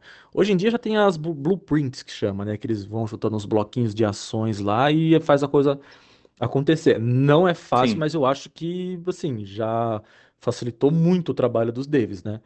Verdade. E quando, quando, quando você encontra um, um erro desse, assim, como, por exemplo, a câmera trava num, numa determinada posição e você não consegue mais avançar, ou Uh, por exemplo, o waypoint da, do jogo ele some, e você não consegue, você não consegue continuar a missão porque a própria ação que a próxima ação que você tem que fazer, ela não está disponível na tela.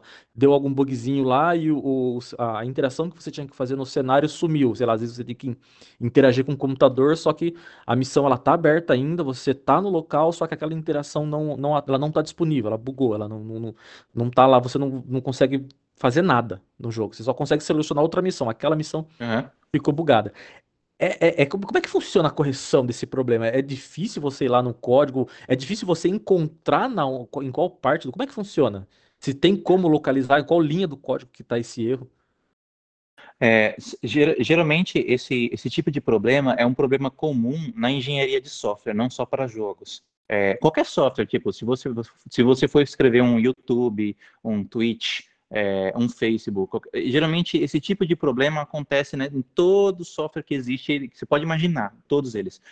Você tem um bug e aí o que, que acontece? O seu software ele já está muito consolidado, já está tudo bem amarrado, aquele menu com aquele mapa, com aquele botão, com aquele NPC. Então está tudo tão bem amarrado que às vezes a solução do problema é fácil você, sei lá, um problema de câmera e aí você move a câmera um pouquinho para o lado para ela não entrar na parede, algo assim. É, só que quando você faz isso, você, como o jogo está tão bem amarrado, você começa a quebrar outras partes do jogo. Então, o, o resultado da correção acaba sendo mais catastrófico do que o bug em si. Então, você tem, você tem opções que você pode tomar. Ou você corrige e revisa todas essas outras partes que quebraram, e aí você gasta mais tempo na, na, na fase que a gente chama de QA, que é o Quality Assurance. É, você gasta mais tempo nos testes no, no QA, né? Ou então você tenta dar uma correção paliativa àquele problema que é pequeno, para não quebrar todo o resto que está sólido. Então, é, é, um problema recorrente da engenharia de software.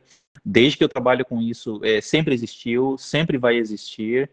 É, existem vários fatores que levam isso a acontecer, às vezes inexperiência da equipe, às vezes um problema da arquitetura do software, porque por mais que seja um jogo, é, debaixo do capô ele é um software, então ele tem arquitetura, ele tem organização de arquivos, é, interação entre componentes, tem todo, todo o conceito da engenharia de software está debaixo daquilo ali. Então, às vezes o remédio é mais amargo do que uh, a doença, então essa é, é a verdade. Aí que surgem as gambiarras. Aí que surgem é. as gambiarras, os desenvolvedores é, acabam sendo criativos. Isso é um ponto positivo para os brasileiros, porque muitas empresas lá de fora, inclusive empresas de jogos, é, de software em geral, mas de jogos também, é, gostam dos profissionais brasileiros, porque os profissionais brasileiros estão acostumados a, a ser criativos aqui no Brasil. Então você acaba é, dando uma solução que outra pessoa não, não tinha pensado ainda. Então o, o brasileiro ele é bem visto nesse ponto também. Muito bom, muito bacana mesmo. É, só pra gente pontuar aqui, eu acho que tem uma. Uh, tem uma pergunta aqui. Uh, ah, na verdade, o, o, o, Rafael Vaz comentou a respeito do. A gente tava falando sobre dublagem, localização, né? Ele falou que comprou Forza Horizon 1, mas os jogos são todos em inglês. Só os menus que são em português que é aquela localização da parte, né, da parte de estrutura do, do, do, jogo. Aí ele falou que, mas ele fala que isso não atrapalha a jogatina. E é um jogo, é um tipo clássico de jogo que não vai atrapalhar. Por mais que tenha uma história, vai ter ali os seus diálogos, os seus, né, as suas. Mas no final das contas é você selecionar a, a próxima corrida e, e ganhar. Né? Esse é, sim, esse é o sim. foco do. Né, não vai ouvir atrapalhar carros, tanto. Ouvir o som dos motores. Sim. Exato. A gente. A gente já vai.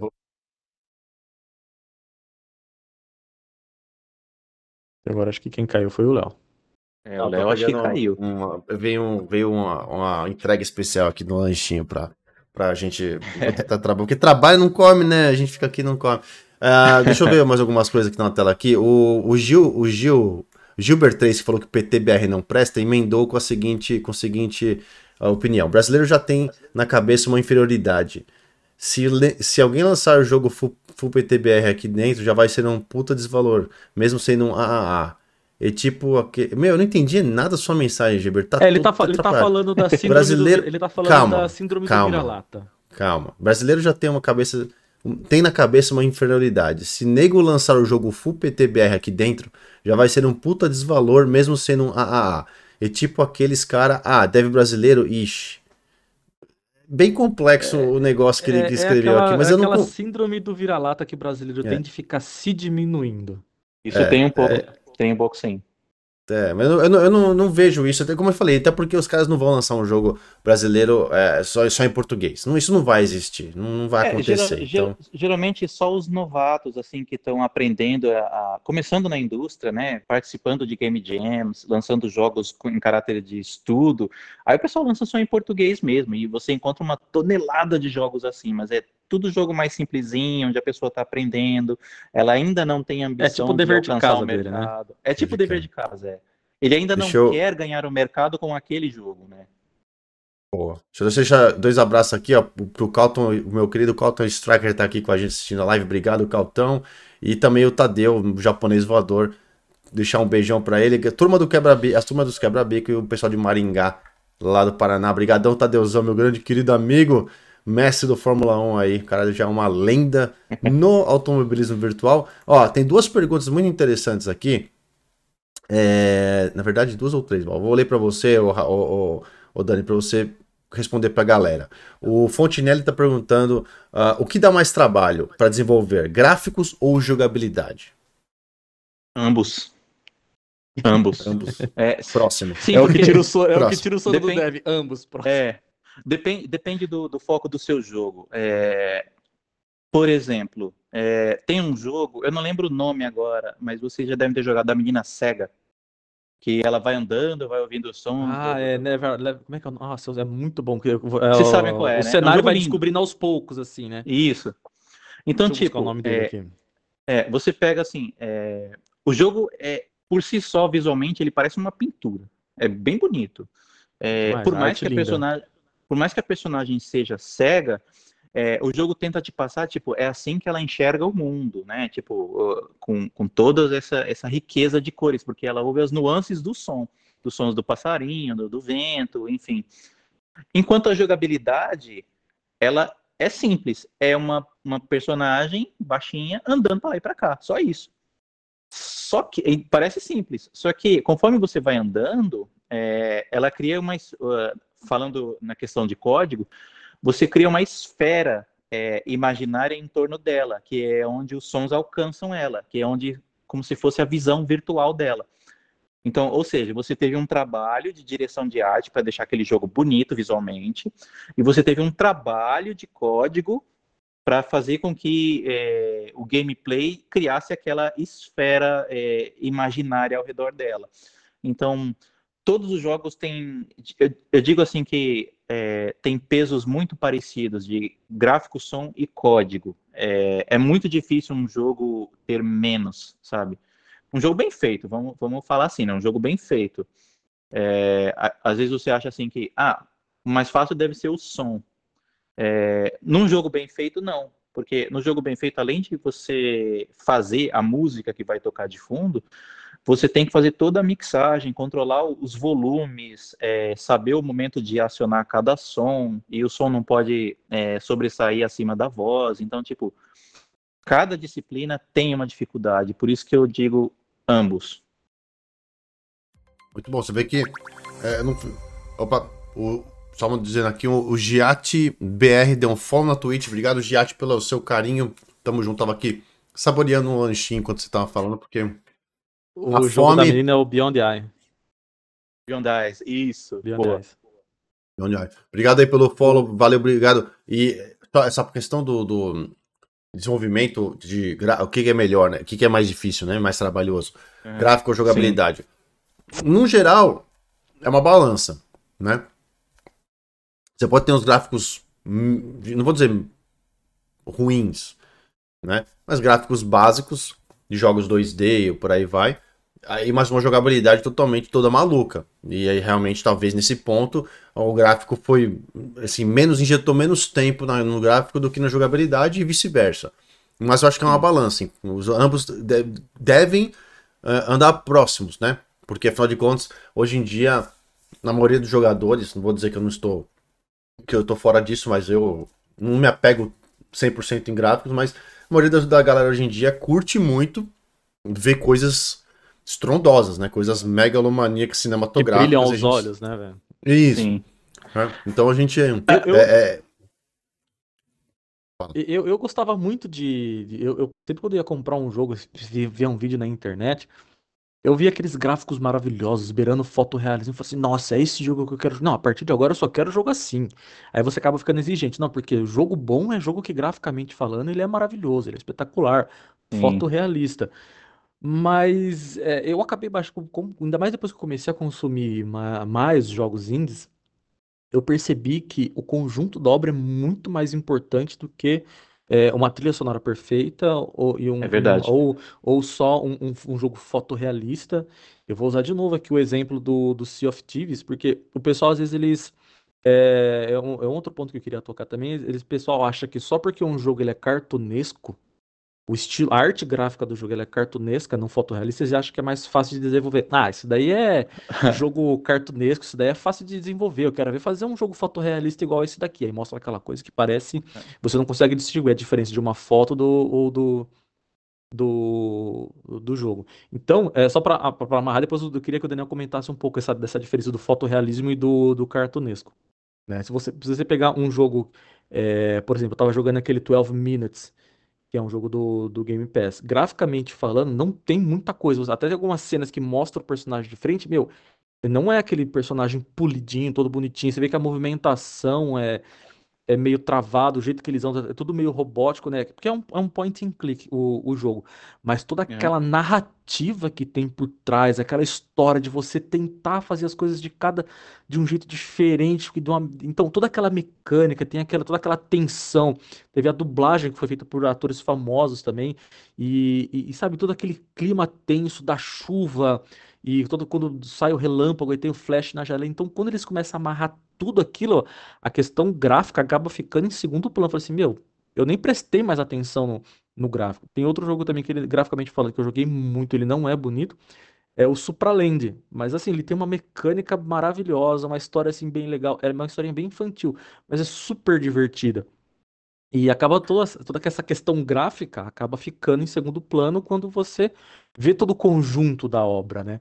E tanto que, se, o, o, na verdade, sim, o problema é que quando graficamente o jogo não é bom, aí você vai ver a narrativa dele também já não é lá aquelas coisas, aí a mecânica é meio quebrada e o áudio é zoado, não, aí não dá pra né, Aí sim existe um, um problema, mas quando, uhum. graficamente falando, ele não é tão bom, mas todo o resto do jogo, ele tem aquela mecânica, aquela, aquela estrutura, aquele level design que você, você olha e fala, caramba, como é que os caras teve é, essa criatividade para construir esse universo? É. Aí é, é, o... falando maravilhoso. O jogo, o jogo por si só, ele é uma, uma forma de arte separada, né? É, é assim que eu considero, né? É, por mais que ele tenha música, som, narrativa e tudo mais, deve, deveria ser incluído como mais uma das belas artes, né? Porque é, você consegue fazer coisas inimagináveis. É, e quando você se foca só em gráficos, você perde oportunidades maravilhosas. vou dar um exemplo aqui, por exemplo, do Black. O Black era um, era um jogo que graficamente era a coisa mais linda do mundo. Sensacional. A história é mediana, é um jogo de tiro com uma história mediana. É uma história boa, que daria um bom filme, dá para pagar um ingresso, coisa e tal, de um filme de ação. Mas o, o, o, que chamou a atenção dele foi a parte gráfica, que para a época era algo que todo mundo achava impossível fazer um jogo bonito daquele, na época do caixão, do, uhum. do, do chibocão. É, e, e, e, no outro lado da balança, você tem, por exemplo, dois jogos que me fizeram chorar, chorar mesmo, de ficar emocionado, que foi o... Como é o nome daquele jogo, caramba? É... Brothers. A Tales of Two é, Souls. Isso, Brothers, eu é chorei. É né? a, a, história é maravilhosa. E é um jogo cartunesco. Os personagens do cabeção, da mãozona e tudo mais. Mas é, a história é um espetáculo, é, é, uma forma de arte assim de você eh, se levantar e aplaudir de pé, assim. É, e Child of Light. E Child of Light. Child of Sim. Light tem um visual que parece uma pintura, é uma história boa, e o principal, absolutamente todos os textos é, do jogo são em formato de poesia. O, o jogo é. inteiro rima. Então, tipo, você, você termina aquele jogo ali é, com, com a sensação de tipo, ué, já acabou? E você já tá horas jogando e você não percebe. Sim. E ambos então, jogos, é... ambos jogos, eu joguei esses dois jogos incríveis. Ambos ficaram um tempão, ficaram disponíveis, acredito que não esteja mais, mas ficaram disponíveis um tempão no Game Pass também o, o Brothers e também o Child of Light, que inclusive é, na época o pessoal comentava muito assim, ah, muito bem, um pouco, é, é Child of Light infantil. é o irmão pobre do Ori, e não sei o que, então é. é. eu, eu, eu amei, são dois jogos maravilhosos que eu gostei muito, e, e você vê, né, eu jogo, você comentou uma coisa muito bacana, jogos que nem, que nem sempre são, assim, claro que eu tenho aqueles que são os meus né, os de cabeceira que a gente que, graficamente são aquelas que tem uma combinação cinematográfica, história, né, gameplay e tal, não sei o que. Eu tenho, uhum. claro, todos nós temos, mas por incrível que pareça, eu tenho mais carinho de me apegar com os jogos que são mais indies, né, mais cartunescos, mais desenhos do que com esses os AAA. Claro que no dia a dia a gente joga mais AAA, mas você falou aí do Child of Light, tem os Brothers, tem o, o A Way Out, que também é do mesmo, do mesmo desenvolvedor de uhum. Brothers também, uh, que Limbo. é um jogo Limbo. Limbo. Tem, teve um que eu gostei muito, que tava no Game Pass lá no começo, e eu, ainda deve estar. Tá, que chama Max The Curse of Brotherhood. Muito cara, esse bom. jogo é ah. show de bola. No...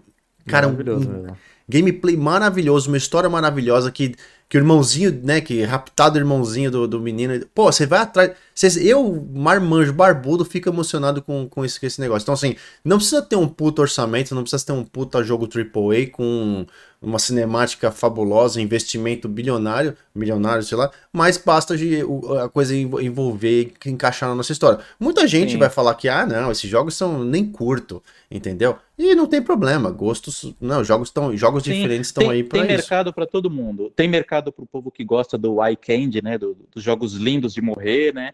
É, é. Inclusive tem um, tem um muito bom que acho que já saiu ou vai sair, que foi feito por um cara só, que é o Bright Memory. É, hum, é, eu, eu, jogo, eu, eu tenho ele aqui no, no, Sim, eu é. tenho ele aqui, a versão não full, né? Que é o primeiro que ele lançou, que é a versão Sim. base dele, né? Muito, muito tem, bom. O jogo é incrível. Tem, as, tem os jogos de história rica, de narrativa, onde você foca no trabalho do roteirista, né? Da capacidade dele de contar uma história envolvente e tudo mais. Tem os jogos onde você tem o prazer auditivo, né? Onde você escuta uma música bacana, uhum. ou uns uhum. efeitos sonoros que te deixam em outra dimensão, digamos assim, né? Como se fosse um efeito entorpecente. É, e tem os jogos que são para você se divertir, né? Esse, os casuais, assim, né? Então tem mercado para todo mundo no mercado de jogos. É, na minha opinião, é a melhor forma de se contar uma história, né? De, de se expressar. A melhor forma de se expressar é fazendo um jogo. Eu acho que é porque você consegue fazer o jogador interagir com aquilo que com a mensagem que você está passando. Ele, ele não está só assistindo aquela história que você quer contar, ele não está só ouvindo Sim. aquela história, ele está interagindo com aquela história que você quer Que que Sim, exatamente. Inclusive, é que tá num dos artigos que você mandou aqui pra gente, não, não é à toa que hoje o mercado de games no mundo ele já é superior a, a, ao Hollywood, a indústria Sim. musical. Né? No, no Brasil, uh, acho que não sei se foi isso no Brasil que, que você mandou aqui, que na América Latina ele já é o maior, e acho que está em vigésimo do mundo, não é? Mercado de games, né? Mercado de games, isso. Sim, então, o, o mercado de jogos hoje, ele é, é maior que o mercado de filmes, o de streaming de vídeo, né, como Netflix, coisa e tal, é, e que o streaming de música, como Spotify. Então, muita gente acha assim, ah, eu tenho, por exemplo, eu tenho uma banda de rock. Qual é a melhor forma de eu ganhar dinheiro? Vou lançar um álbum no Spotify. Beleza, mas e se essa banda cogitasse lançar um jogo, por exemplo? Sabe, o pessoal não Fazer pensa a que o do jogo.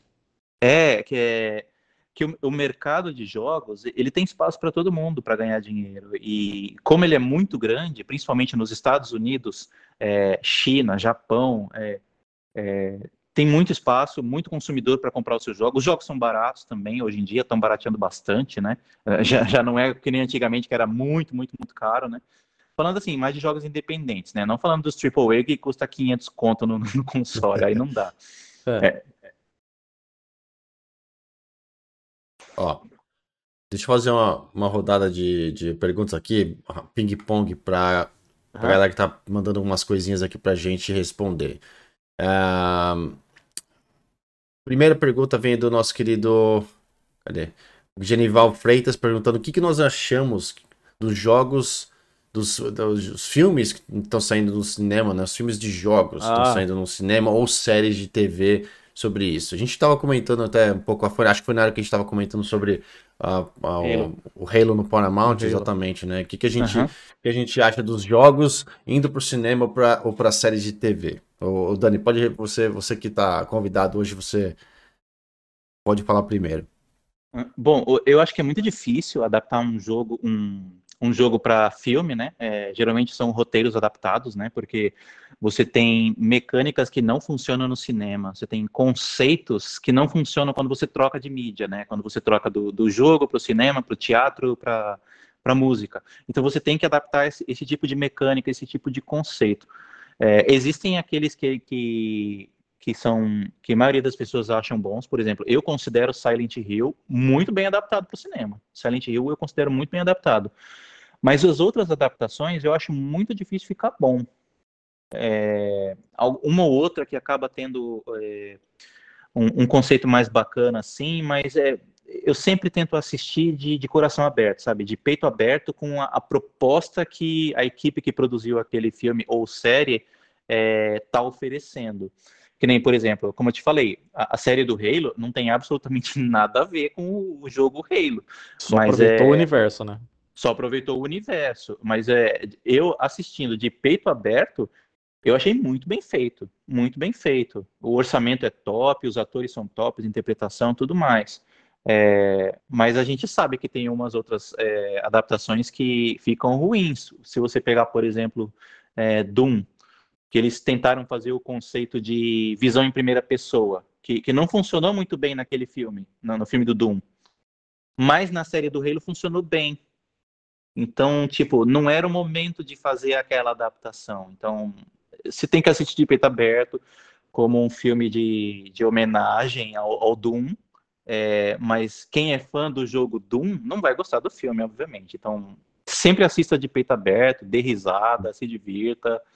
Agora, é Silent Hill, para mim, é top. É, muita coisa vai acontecer. Eu acho que vai, vai, vai virar. A gente tava, falando sobre isso na Oracle nos últimos podcasts sobre é, talvez as, as, as, os estúdios agora, as, as grandes empresas a, a investirem mais nessas questões de séries e filmes de, de, baseados em jogos, né? A gente tá vendo aí que, por exemplo, tá saindo saindo Last of Us, parece que um, o Uncharted tem, tem, é o filme, tem, né? Uncharted, a parte do do os jogos, alguns jogos da Sony foram cogitados já que vão ter, né, filmes como God of War, até até Gran Turismo Uh, também Horizon, Horizon Forbidden. Eu não sei exatamente quais são os jogos que foram cogitados, mas parece que a Sony curtiu fazer, né? Os, os Last of Us tá, tá, tá saindo, Uncharted tá, tá, tá, tá aí também, outros que estão por aí. Se bem então, que, que, esses dois que você mencionou, eles têm um apelo muito forte para interpretação, né? Então, é, tipo, é, são, são coisas de aventuras, de histórias, então. cinematográficas, né? Exato. É, são jogos jogo, que têm história. Quando o jogo é mais cinematográfico, acho que é um pouco mais fácil, né, do que quando um jogo que é mais focado na, na ação, como Assassin's Creed, por exemplo. É, então, tem, tem esse caso. A gente pode até falar também no caso do Quantum Break, a gente sempre comenta. O próprio jogo vem já com uma minissérie dentro dele, uma, inclusive bem longa. Uma minissérie bem, bem, bem comprida. E, e é uma minissérie, né? É, não poderia ser um uhum. filme, que não deixa de ser um filme, mas é uma minissérie. E foi colocado dentro do jogo com o jogo desenvolvido, né? Ou seja, foi feito exatamente para aquilo. E, pô, com um encaixe perfeito né? Porque você tem o jogo ali, o personagem que você comanda, e automaticamente nas cutscenes é, é aquela essa história que vai te contando paralelamente o que você está tá passando. E foi incrível, eu, eu adoro, eu acho incrível, que a gente tá aí na, na, na expectativa, de, já foi falado há muitos anos atrás que Division ia ganhar um filme. E a gente, ultra fã de Division, né, Oráculo? A gente tá uhum. só. Aí, quando que vai. Esperando.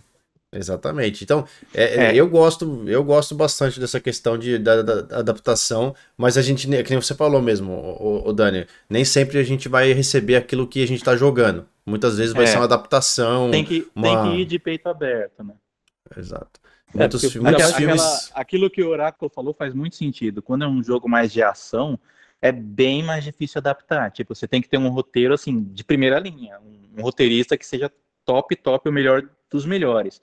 Porque se for um roteirista meia boca, ele vai fazer, vai que nem o final de Game of Thrones vai cagar tudo. Então é bem difícil fazer isso. Ainda mais ah. quando, por exemplo, se você for pegar, comparar com Assassin's Creed, o, como é um jogo totalmente focado, ele tem ali a sua narrativa, tem a história, tem toda aquela questão histórica do negócio, mas ele é um jogo mais focado na ação. Então, quando você pega um Assassin's Creed, boa parte do jogo você passa correndo, pulando, trepando no telhado, saindo na porradaria com as pessoas, com a galera ali no jogo. Como é que você uhum. vai, trans, trans, como é que você vai é, tra transferir isso para um filme? Não dá, porque é, o filme então... depende, tem todo o enredo, tem, tem toda a construção da história. Aí o cara que, que gosta de Assassin's Creed, que está acostumado a, a ver aquela ação toda chegar no filme, ele não vai encontrar aquilo. Então é por isso que, você, como você falou, concordo muito, tem que ir de peito aberto e Sim. falar, olha, isso aqui é uma adaptação daquilo que eu via no, por isso no jogo, que, é por isso que Silent Hill funciona muito bem, porque é um uhum. jogo de terror barra suspense, né? Porque você passa, uhum. apesar de você estar se movimentando em grande parte do jogo, você passa a maior parte do jogo sentindo medo do que você vai encontrar na próxima esquina. Então, o filme funcionou bem, você fica com medo o tempo todo, né? Por isso que eles tentaram fazer tantos filmes de Resident Evil, mas qual foi o erro deles no Resident Evil? Focaram na ação e não no, no terror. Uhum. É. Exato, é uma, é uma, uma boa mesmo. Uma, da, uma aconteceu só com... Pra... Só para só terminar, para amarrar, uma adaptação que eu gostei muito que eles fizeram, inclusive recente, foi a do Sonic. Eles esqueceram o jogo, pegaram os personagens e criaram uma história em cima. Eu gosto muito daquela adaptação que foi feita, deles usarem referências do jogo. Mas aí os caras criaram uma outra história. Não é aquela coisa do Maurício que tá correndo, pulando em cima de um monte de robô para salvar os bichinhos e chegar no final. Não.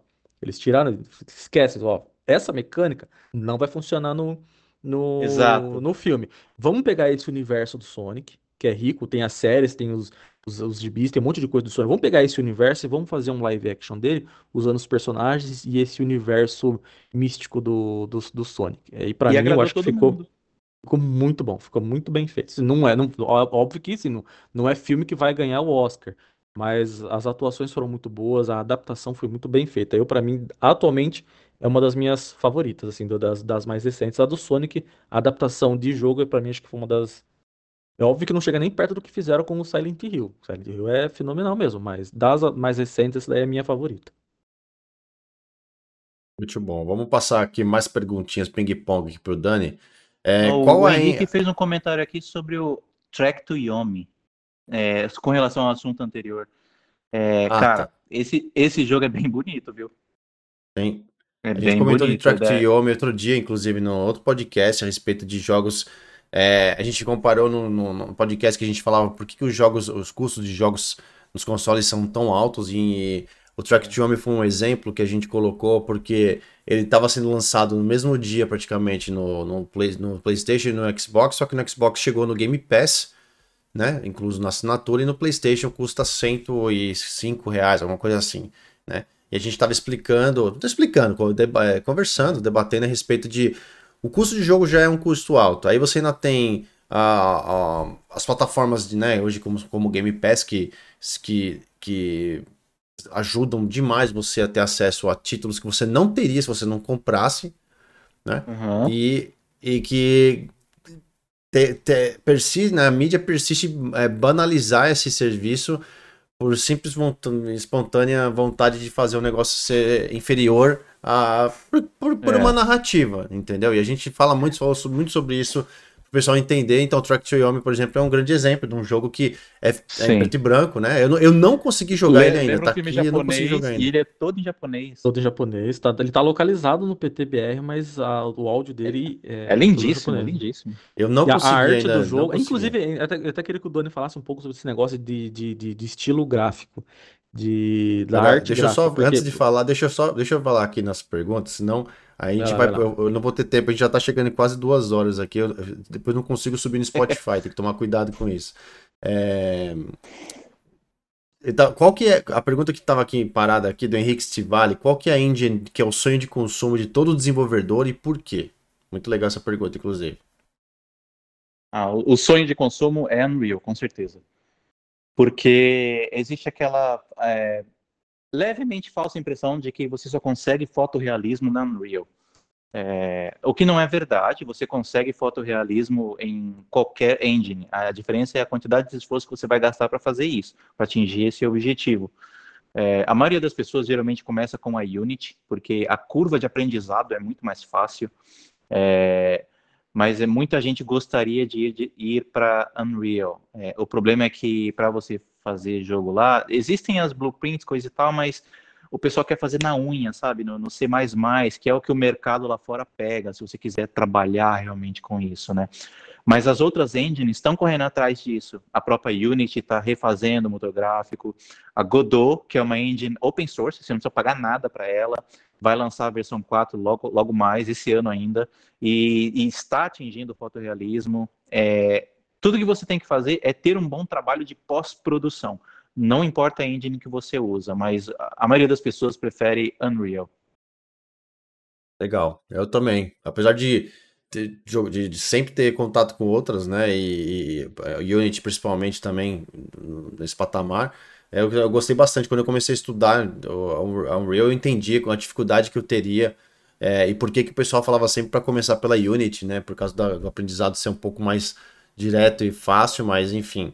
É, foi o que eu falei, eu não consegui avançar muito no, nesse aprendizado no curso de Unreal e foi realmente importante para entender o trabalho da galera que faz isso, né? E a gente não desmerecer desenvolvedores no, no, seu geral, porque os caras botam, como você falou, né? Todo o processo, desde o começo do podcast aqui, você está explicando todo o processo de desenvolvimento, todas as vertentes, as nuances. Pô, não é uma coisa simples, entendeu? Não é uma coisa que ninguém vai ver. Todo mundo. Hoje é fácil, Sim. hoje você pega YouTube, aulas online, ensino à distância. É, e vai vendo e você vai aprendendo, né? A gente tem casos hoje é aqui, é o próprio. É, o próprio Mendes, né? Nosso, nosso querido Mendes que está sempre com a gente aqui, que participa da nossa equipe. Ele começou a desenvolver, ele, tá, ele desenvolveu um mini jogo de, de investigação dentro do, do, do Real. E se você olhar, você fala, caramba, velho, é um nível top. A gente ficou abismado, falou, não, pô, vamos investir nisso. Né? Se o cara assistindo o vídeo no YouTube, ele, se, ele conseguiu fazer tudo aquilo sozinho, a gente com, com né, mentores, cursos Sim, e aulas e com equipe, a gente uhum. né, poderia chegar lá, mas bater de frente com a limitação de cada um, né? Então, uh, dá, dá valor a quem desenvolve, independente da plataforma, né, de, de motor gráfico, é importante isso aí que a gente tem que estar tá, tá falando isso aqui hoje. Ó, mais uma uhum. pergunta para você também. É do Gilbert, Gilbert 3. Não compensa focar full uh, full mobile, que é full, full, celular, digamos, full smartphone, que é mais fácil, e, e colocar um pay to win para ficar rico? Essa é a pergunta dele com relação. A pergunta. Pergunta é, é, todo mundo pensa que é isso, né? É pegar um, um, uhum. um, um atalhozinho facílimo ali, né? Apertar o botão do, e, e, e, fazer a função. Explica aí, Dani, por que, que o full, por que, que fazer um jogo dedicado para celular que é pay to win hoje em dia não, não leva ninguém a ficar rico. É, não leva ninguém a ficar rico porque a, a competição é muito alta. É muito alta. Tem, tem, enquanto, enquanto a gente está aqui gravando o podcast e outras pessoas estão assistindo o podcast, tem um chinês passando na sua frente estudando desenvolvimento de jogos.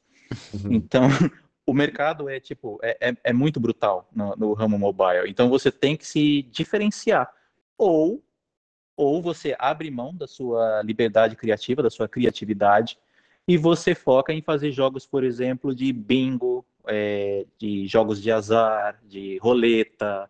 Isso tem um mercado bom também, dá para ganhar um dinheiro. Mas é aquilo, você abre mão da sua paixão por games, você vira uma máquina de fazer dinheiro. Muito bacana essa, essa... Inclusive, depois eu vou fazer uma pergunta para encerrar. Não quero fazer agora, quero ler da galera. Eu, o, o, Oráculo tem a dele, eu tenho a minha com relação a isso também. Tem uma pergunta bem capciosa com relação a essa parte de jogos que a gente paga para fazer alguma coisa.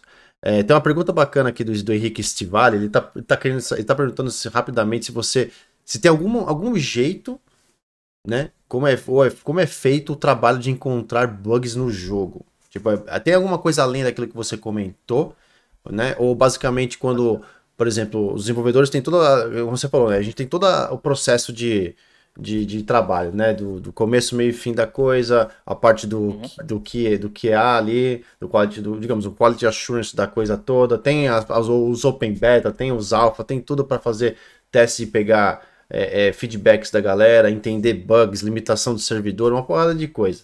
O que, o que, o que, como é feito esse trabalho de encontrar bugs assim, no, no geral? Eu, eu, dei uma, eu dei uma visão macro. Você que uhum. pode definir melhor essa, essa, essa questão. É, o, o processo para você depurar um jogo, que é o que a gente chama, é, ele tem várias etapas, né? Várias pessoas participando disso, né? E a gente tem algumas regras na engenharia de software. Isso vale para qualquer software, não só para jogos, tá? É, é, que no jogo o, o, bug fica mais evidente, né? Porque você tá ali com o controle na mão, né? É, mas é, o processo é, é, por exemplo, você quando você escreve um, um código, é, o programador ele tem que é, tentar, na, na, medida do possível, escrever testes unitários para testar pedaços daquele código que ele escreveu.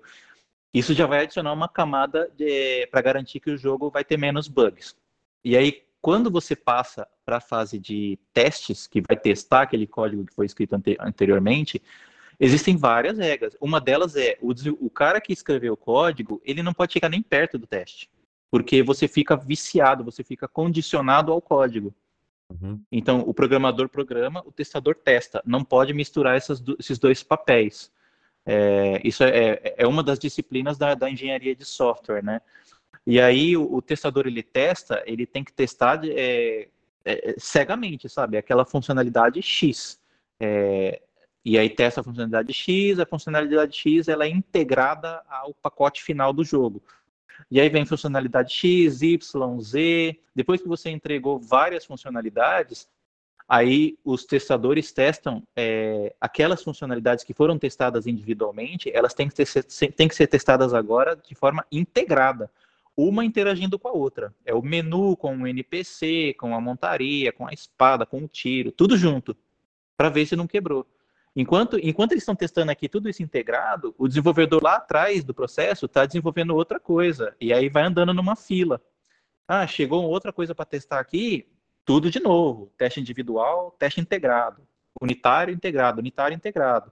Até você atingir um produto sólido. Se você encontrar um bug nesse meio desse processo, volta para a equipe de desenvolvimento, faz a correção e passa pelo processo tudo de novo por isso que um jogo, um software em geral, demora para sair, porque para sair com qualidade tem que testar de forma unitária e de forma integrada. E se for multiplayer, adiciona mais uma camada ainda. Tem que testar o, o, os servidores e testar a carga. É, juntar vários jogadores numa sessão especial de uhum. jogatina e ver se o servidor aguenta. Então, são camadas que você vai adicionando quanto mais complexo é o seu jogo. Muito bacana.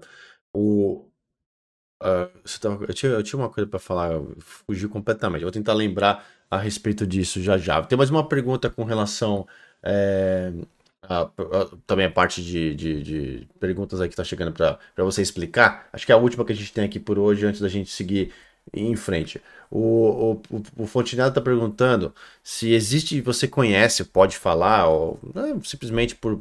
Né, sem nenhum vínculo a nada, mas se existe realmente uh, uma, um trabalho de programação ou manipulação de código, de máquina, de inteligência é, por trás de jogos de esporte. O famoso handicap ali do FIFA, ali, por exemplo. Ali.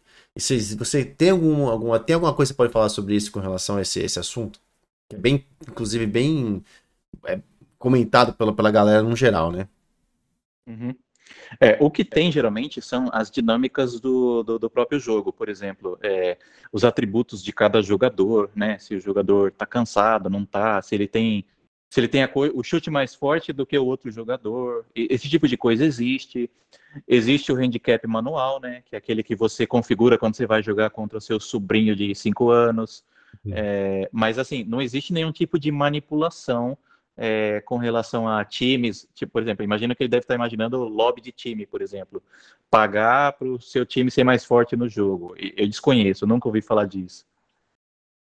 Eu acho que é mais a questão, Existe... por exemplo, é, é é, por exemplo, eu tenho casos, casos clássicos que, que eu, eu, jogo FIFA, tava inclusive jogando FIFA agora à tarde com o Fabião. É, e a gente joga bastante. Não vou dizer que eu jogo muito assim, mas eu jogo jogar bastante aqui e ali quando dá.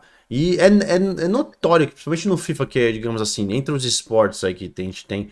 É, acho que é o mais jogado do mundo, né? Entre todos que, que, que existem de jogos de esportes, por ser o mais. É, é futebol, né? É o mais. Comum do, do né, o esporte mais popular que tem popular. E acho que o jogo se tornou também essa mesma questão. E é, é notório você ver que é, em determinados momentos do jogo parece que é, funciona de uma forma onde você não vai conseguir atingir o resultado da coisa. Acontecem coisas grosseiras, assim, absurdas, são muito difíceis de acontecer para que você não tenha o êxito na, na conclusão da, da, da coisa, no caso, marcação de um gol e a bola repica de um jeito que parece que ela vai diretamente onde ela tem que ir para que ela chegue no pé do cara, ele chute de qualquer jeito e ela entra. Então, assim, é, é, essa questão da, do handicap, que, que, é muito discutido no FIFA, por exemplo, acho que é mais essa questão que o Fontinelli gostaria uhum. de, de saber. Se existe uma manipulação é. do tipo assim, se nesse momento, né, se você tentou fazer, sabe o famoso quem não faz, toma? Se você não uhum. fez tal coisa, se o seu time tá mostrando um empenho muito superior ao adversário e tal, ele vai colocar alguma coisa que é isso. Você vai chutar a bola, vai respingar na, na, na, nas costas do zagueiro e vai fazer um gol contra. Tipo uma coisa assim, entendeu? Uhum. É, até, até onde eu sei, não existe esse tipo de coisa, tá? O que acontece é o seguinte: é, as mecânicas, as possibilidades de um jogo é, de, de futebol em, em três dimensões, onde a bola pode vir de todos os lados em cima de um jogador, é, é, tão complexa essa questão da física da bola com o que a gente chama de hitboxes, né, do, do, do, do jogador, a, os colisores, né, a área onde a, o jogador inter, in, interpreta que há uma bola perto dele, para ele poder tomar uma ação. A, a complexidade de você fazer isso acontecer é tão grande que eu não duvido que escape um, um bug ou outro. É, eu duvido que isso seja intencional, é, e eu vejo mais como uma questão emocional, como por exemplo, é, se você está ali tentando na partida fazer um gol e aí você começa a desesperar que você não conseguiu ainda, você mesmo começa a se sabotar e você, você começa a entregar mecânicas para o jogo que ele só vai seguir mecânicas preto no branco, sabe? A, B, C, D. E aí você começa a ter aquela impressão de que o jogo está te sabotando, mas é, é, eu duvido muito que haja algum tipo de critério tipo uma... nesse ramo tipo uma IA jogando contra você ali. Além não, da, da de toda a mecânica, uma IA extra ali. Né? Não. O, o, custo de desenvolver isso seria muito alto. Uma, uma IA para atrapalhar o jogador é, não, não, traria vantagem. Não, não, seria divertido o jogo. É. É, é, é estranho. Tem muito vídeo na internet. Acho que o FIFA é um dos jogos que mais tem vídeos de situações bizarras, né? Onde você vê uma, uma situação que eles aí atualmente, né? É, esse, colocaram esse nome de handicap aí do, do negócio que é famoso. É, alguma coisa está acontecendo para que você não faça aquilo, não tenha êxito naquela, naquela na, né, na, na, finalização da coisa. E do outro lado acontece muito facilmente. Mas eu entendo também o lado que você falou, que FIFA é um jogo muito emocional e às vezes você tá fazendo alguma coisa ali e de alguma forma você mesmo não corrige algo, deixa portas Você, abertas para se que sabota, é. sei se você se sabotar, exatamente. Então, mas eu acho que é legal esse- esse comentário, foi bem, foi bem bacana com relação a isso. E, e, por, um- e, e- o Fontenelle já deve estar tranquilo com a sua explicação. Ah, Mas, ô, Léo, a pergunta é: você vai parar de xingar menos quando você estiver jogando FIFA é agora? óbvio que não. É óbvio Você que vai não. xingar menos? Você vai no estádio de futebol, você vê, alguém, você vê alguém que vai falar assim, ah, eu vou parar de xingar, eu não vou xingar o juiz, não. Primeira bola que o, que o juiz dá falta, filha da mãe, Xinga, juiz xinga o safado, software, né? ladrão. É. Xinga, É, xinga o xinga- programador. Não ó, xinga o programador. xinga o software, né? Que hardware é aquilo que a gente chuta, software é aquilo que a gente xinga, né? Exato, então a gente vai continuar xingando todos os dias, jogando essa porcaria de jogo. Que a gente se diverte, vai fazer o quê, né? Como eu falei, tem, a gente se diverte com outras coisas, a gente se diverte jogando às vezes um fifinha, jogando algumas coisas. Sim. Então é, acontece assim. Ó, pra fechar aqui, Oráculo, antes pra você passar a bola pra você aí, é, a gente inclusive vai passar daqui a pouco, eu vou soltar os. A gente vai falar sobre. Eu quero falar rapidamente sobre a, a Ludo Stack, que é a sua. O seu. O seu, o seu um, aplicativo, digamos, que eu quero entender uma, essa, esse projeto que você tem aí e também sortear os dois jogos que, que você e o Daniel tá dando pra galera. A gente já vai sortear já já, vai falar rapidamente sobre eles e vai sortear aí pra vocês. Então fica por aí que a gente já vai fazer isso já já. Pra fechar aqui é o seguinte, ó. Ah, uma coisa também muito legal que eu tinha pensado e fugiu no assunto durante o caminho. O Henrique Stivali está perguntando sobre jogos online com muitos problemas de cheat, principalmente no PC, né? Cheats ou hacks, independente do jogo, né?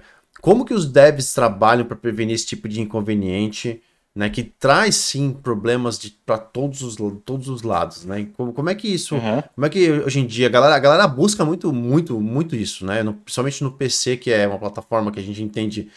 Existe uma facilidade muito grande de se criar, né? É, o uso desse Aham. tipo de, de, de, coisa, a atividade ilícita, né? ilegal, né? Porque não, não está ali é, feito para. único e exclusivamente para levar vantagem sobre outra pessoa, né? É, Como que isso funciona hoje em dia? Como é que os desenvolvedores podem trabalhar, melhorar isso para que a galera jogue de igual para igual?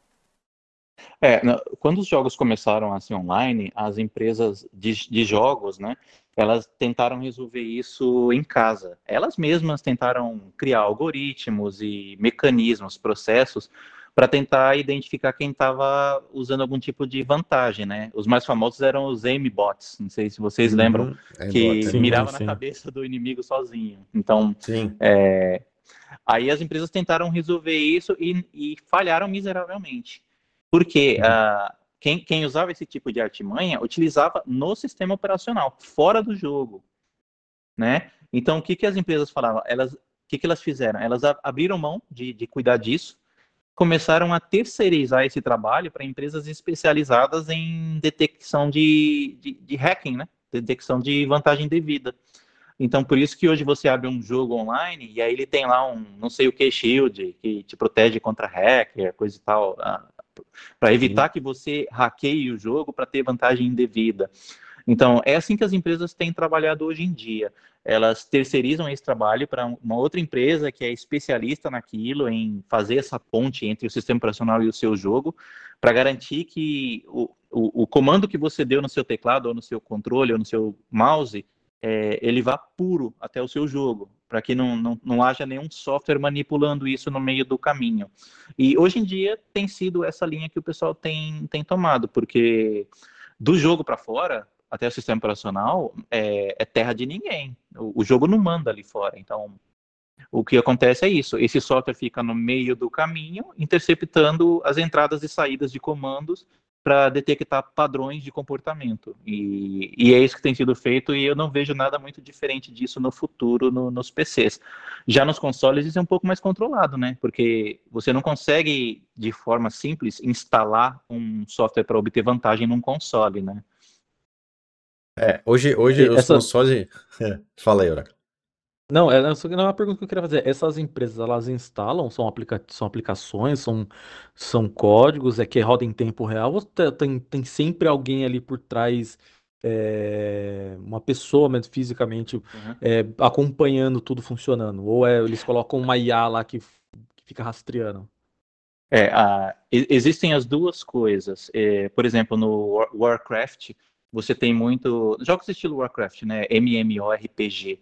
Você tem os, os GMs, se não me engano, que são Game Managers, que no Warcraft, inclusive, eles podem até ficar invisíveis. E eles ficam ali nas praças, ficam olhando qual é o comportamento dos jogadores.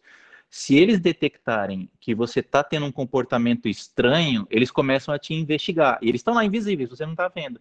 Eles começam a te investigar e se eles constatarem que você está obtendo vantagem indevida, você pode ser banido desse tipo de jogo. Ah, são literalmente e... agentes de segurança dentro do. Isso. Tem emprego para isso. Você pode se candidatar a vagas de emprego só para fazer isso. Você ganha superpoderes dentro do jogo. É... E, e, existe também o software, por exemplo, quando você instala um jogo famoso, ele vem no pacotinho um outro software de uma empresa terceirizada que vai se instalar junto com o seu jogo, que vai fazer esse meio de campo entre os, o input do seu teclado, mouse e controle, para saber se está indo direitinho para o seu jogo. Se ele detectar que você tem, por exemplo, é, cliques orgânicos, digamos assim, beleza, ele deixa passar. Agora, se ele ter que começar a detectar padrões no que você está fazendo, ou manipulação dos próprios bits do que está trafegando, aí ele, ele acende uma bandeirinha de possível uso de software de vantagem indevida, e aí alguém lá na empresa começa a te investigar também. Eles não tomam, não te banem assim de repente, né? Eles Entendi. têm sempre uma investigação para não ser injusto. Então, quando a tela de buzz sobe, quer dizer que já rolou uma investigação do FBI ali por trás, já, praticamente. É, ger geralmente tem um cara trabalhando só para fazer essas investigações das bandeirinhas. É. Muito bom. Bacana, espero que a gente tenha a, a, respondido a dúvida de muita gente. A gente sabe que é, um tempo atrás rolou muito isso, né? Principalmente com Warzone, né? Sim. Que é o, acho que o maior Sim. jogo, não o maior, né? Mas de FPS, acho que é o maior jogo é, aí que tem acesso né, na, na, do público no PC, é, Warzone, Fortnite, Apex. Uhum. E Warzone, tá, cara, era uma. Nossa senhora, era uma. Um festival de, de nego. O pessoal abusa é, demais, é. Inclusive, sempre quando você vê vídeos falando de hackers que foram pegos, tá acontecendo muito hoje em dia, né? Os caras que eles instalam os hacks lá, né? E faz transmissão ao vivo, e de repente ele dá um alt tab ali sem querer deixar vazar a telinha do hack dele ativa. É, E na é. maioria das vezes que você pega esses compilados de, de, dos maluquinhos que é pego na, na trapaça aí, a maioria deles é tudo no Warzone. É, Warzone, Warzone, Apex, os, os, principais FPS gratuitos, principalmente gratuitos, né? Nossa, tava, uhum. tava bizarro, tava absurdo. Inclusive, os próprios pro players, né? Os caras que são aí a nível âmbito mundial, de, de caras que são as lendas aí dos. que tem canais com milhões, milhares de pessoas acompanhando eles ali. Os próprios caras estavam indo atrás para mostrar para a empresa que que tava uhum. eles eles mostrando as, as situações da, fazendo brincadeiras, até pegando gente que estava jogando e de alguma forma confirmando que estava usando o código é, cheat para se, uhum. se prevalecer, né, vantagem eh, sobre os jogadores daquela partida ali e, e foi, era bizarro, então é uma das coisas que realmente atrapalham muito. No console você, comunica, você, você comentou a respeito aí que é difícil, realmente o console é muito mais difícil, estar tá preso naquele sistema operacional do próprio, é, né, do próprio é bem console. Controlado. Não tem como fazer instalação de aplicação, é uma coisa muito mais controlada. O que a gente sabe, e aí eu sou prova porque eu, eu fiz o teste, a gente, o Oráculo sabe, a gente teve, a gente trabalhou essa questão ali para ver a coisa acontecer, foram esses acessórios que te dão poderes também de, de desbloqueiam coisas através do seu, de conexão com o seu controle. Então, o próprio controle, conexão no controle é, torna o controle, né, a, a, o seu... É um equipamento seu... que você instala ali, né? Uhum. É, é você, você se, conecta se você pegar nele... as entradas e as saídas do seu console, você tem lá a entrada de comandos e a saída de vídeo. Se você conseguir combinar essas duas coisas, você consegue construir uma ferramenta para hackear no console também. É. é, o que aconteceu. A gente testou o, o famoso. O, como é que é o nome daquele sticker lá Chronos que a gente. Max, Chronos Max. Chrono, Chronos Max, que é um stickerzinho USB que você pluga no, no USB do console e você pluga no, o, o cabo no, no, na fonte de USB do, do controle. Então, automaticamente, o controle passa por um. Você, você consegue ativar através de um código no controle é, leitura de presets, né? De memória do, uhum. do. que você tá dentro do, do sticker ali do, do Chronos Max, do USB, que vai te dar muita vantagem no jogo que você selecionou. Então, por exemplo, você coloca o sticker no PC, baixa os presets, né, os, os, os modos cheat code ali de, sei lá, Battlefield, qualquer coisa que você quiser, maioria FPS também. E aí, a hora que você coloca no, coloca no, no console, liga no seu controle, você ativa ali um, uma série de comandos que vai ativar o teu controle, vai tornar o teu controle um leitor daquele USB. E a partir do momento que você fez isso, você lê o seu perfil que você salvou. Por exemplo, você vai pegar do Battlefield, aí automaticamente teu controle fica com o, o, um munição é, é, a, a recarrega automático, não tem recoil na arma, ou porque ele controla o recoil, o nível de recoil no controle, é, sabe? Tipo, ele começa a te dar superpoderes também no console. E, cara, bizarro, é. velho. Eu, eu comprei, eu falei, eu vou testar essa merda, porque assim, eu queria. Eu comprei com, com a, a, a intenção de fazer um vídeo mostrando é. como que o, o, o Chronos Max funcionava. Mas é um mundo muito, muito fora da minha realidade de, de manipulação ali dos códigos que você tem que ter. Claro que se você baixar já o que tem pronto, né? Tem ali um banco de um banco de dados que você vai lá e busca, por exemplo, Battlefield ou, ou, ou Call of Duty. Ele vai te dar qual o jogo, qual, o que, que esse cara fez aqui. Ah, isso aqui tá melhorado no, nas armas de tal coisa, isso aqui tá melhorado uhum. a parte de tal coisa. Então você vai vendo o que, que o cara desenvolveu, aquele preset, preset ali que vai te dar melhoria na, no, no, durante o seu jogo. E foi tão complexo uhum. pra, até para eu aprender a mexer no negócio que eu desisti de fazer o vídeo. Eu só comentei entre os amigos. Falei, meu, eu comprei o um negócio e joguei. E tá literalmente dentro de uma bolsa jogada num canto, porque foi.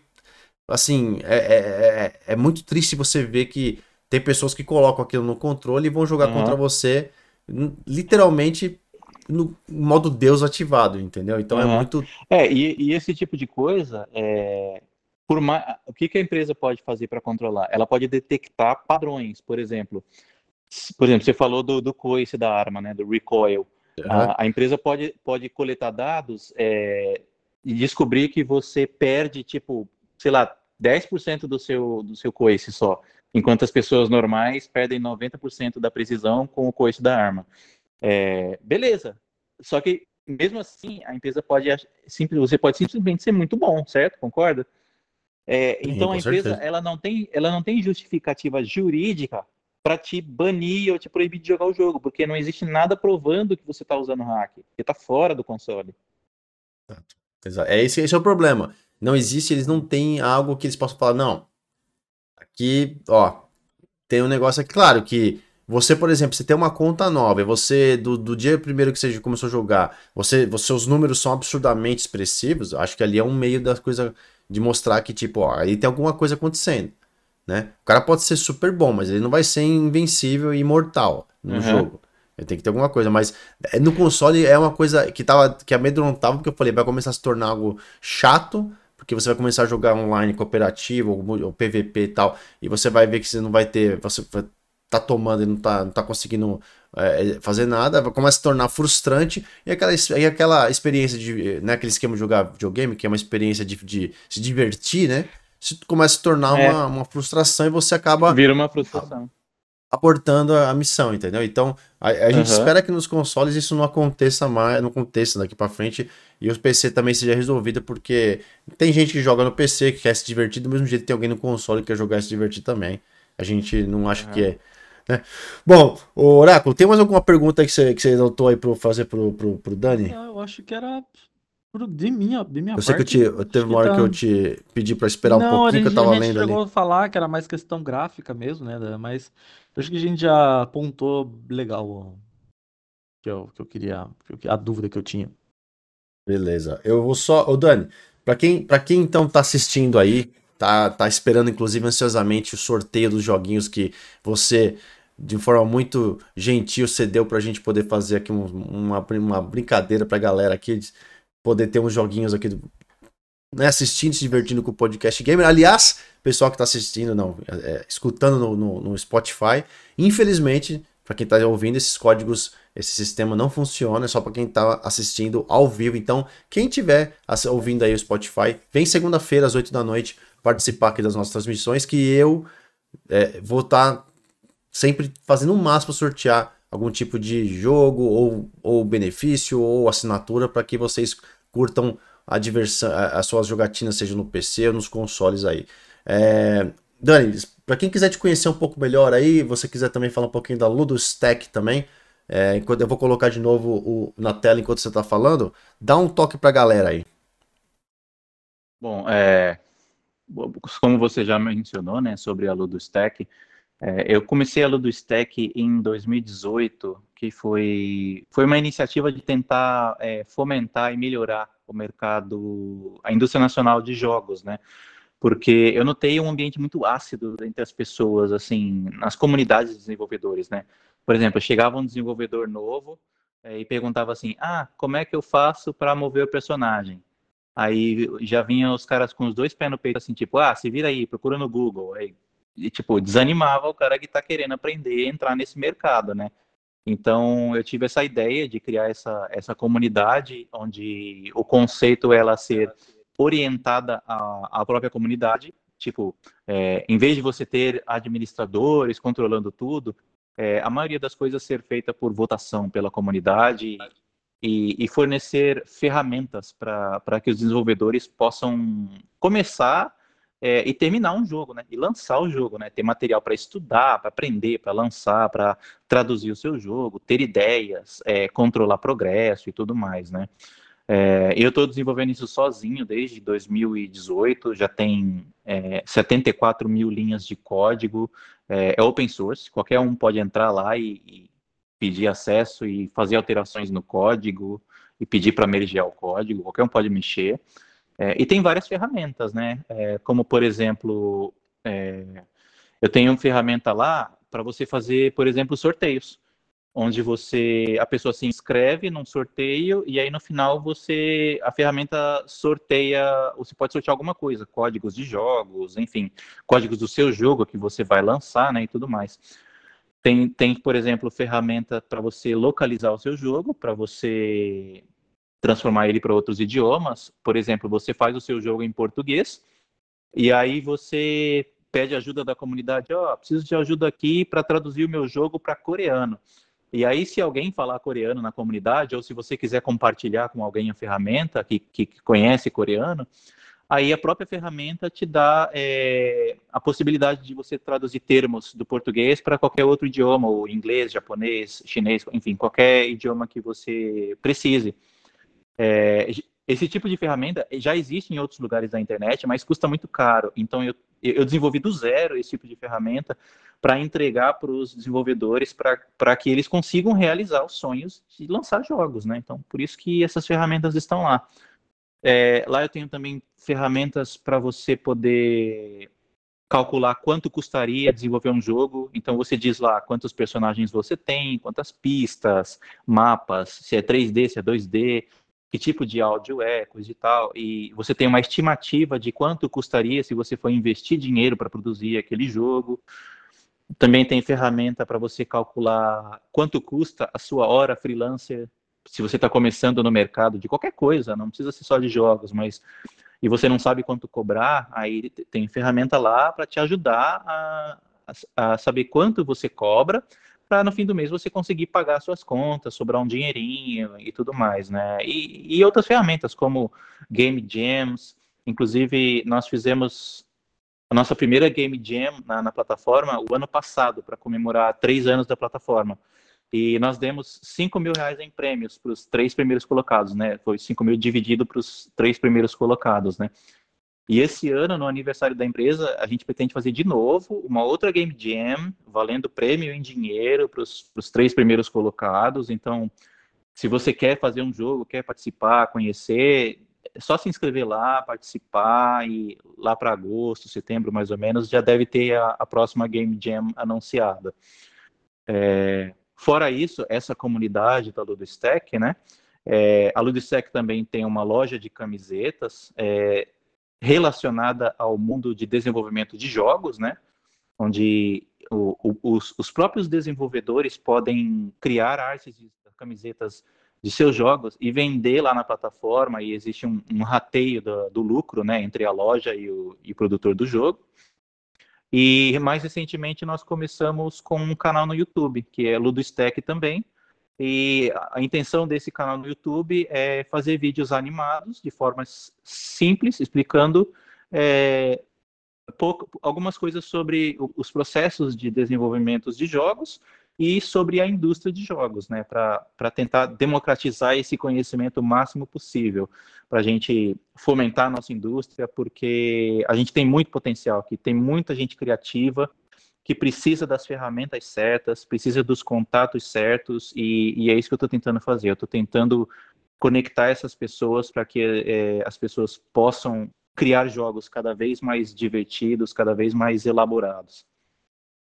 Muito bom, muito bom. O pessoal que estava assistindo, inclusive quem estava assistindo aqui ao vivo, viu o trailer, o primeiro videozinho, né? Que a gente, que vocês têm ali de, ali da, do stack, com relação a explicando, né? Todo o procedimento, todas as vertentes, as, as fases da criação de um jogo. E é uma, uma plataforma bem bacana e, e conforme a gente tiver, inclusive mais informações, a gente vai divulgando mais ao do Stack por aqui. Como você falou, lá também tem parte de, de merchandising, tem camisetas e outras coisinhas. Quem tiver interessado, eu vou deixar aqui no bate-papo do, do, do, do, podcast ao vivo, né? O link também no, no, no Spotify, vou deixar o link também da, da loja, né? gear.ludostack.com o pessoal que quiser acessar, conhecer um pouquinho mais sobre a plataforma e também a loja de produtos aí do nosso querido Daniel desenvolvedor zaço que está trabalhando nesse projeto solo, né? Um projeto solo há um bom tempo e com certeza vai. A gente torce que tenha muito sucesso, Dani, para você é, trazer, falar mais com a gente, trazer mais conteúdo, explicar mais sobre jogos. A gente que, que se, em breve adoraria que você voltasse para a gente falar sobre mais alguns assuntos relacionados a desenvolvimento de jogos, de repente separar uma pauta um pouco mais hardcore, né, com mais perguntas, né, Oráculo, sobre algumas coisas mais específicas. Sim, sim a gente trazer o Dani aqui para participar. Mas a, a gente a, a, fica feliz de ter você aqui. Espero que o pessoal que também assistiu, que está ouvindo, tenha curtido. A gente tem que trazer sempre pessoas, como a gente sempre fala, ninguém aceita, porque nós não somos ninguém. Nós não somos nada. Nós somos, nós somos pequenininhos. Mas eu já notei na lista. O, o Dani não, o Dani tá na lista do. tá na minha whitelist. Mas o resto tá na blacklist. Quando eu ficar famoso, rico e famoso, Sim. ninguém vai participar. Certo, Oráculo? A gente tem que se envolver numa polêmica, o Léo. A gente tem que fazer. A gente tem que ser, a gente tem que ser cancelado para depois, sabe? Porque quem é... se mete em é. polêmica hoje em dia é que a gente tem que, sei Sim. lá, eu vou, eu vou. Ótima ideia. Parabéns pela sua incrível iniciativa e querer ser. A gente não é ninguém, quer ser cancelado ainda, a gente vai fazer o que da vida? Não, Meu mas Deus é sempre quando se envolve, né? Sempre quando se envolve nessas treta aí, sabe? Uhum. Essas tretas essas treta do momento, sabe? Essas tretas do momento.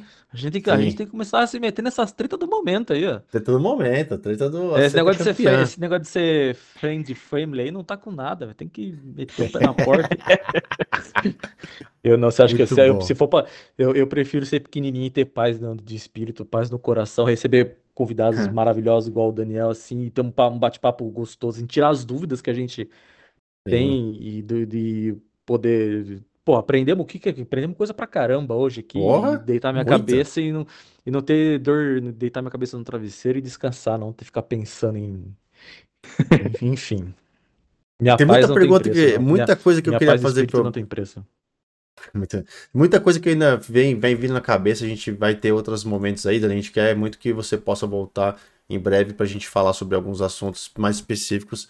É, sei que a gente, os tempos são, né, os horários uhum. são complicados, a gente, todo mundo tem seus, seus, seus trabalhos, seus ganha-pão, família, então a gente sabe, não quer tomar muito tempo de você, mas agradece de coração, seja bem-vindo. E antes da gente passar por sorteio, então, dos dois joguinhos, o que, que você falasse a respeito dos dois, é, fala pra gente aí, se o pessoal quiser te encontrar, quiser te seguir, mandar uma mensagem pra galera que tá te ouvindo, o Dani. Bom, é, os, todos os meus contatos em todas as redes sociais é sempre Programed, que é, é o meu nickname faz muitos anos, né, na Xbox Live, na Steam, no Facebook, Twitter, qualquer lugar.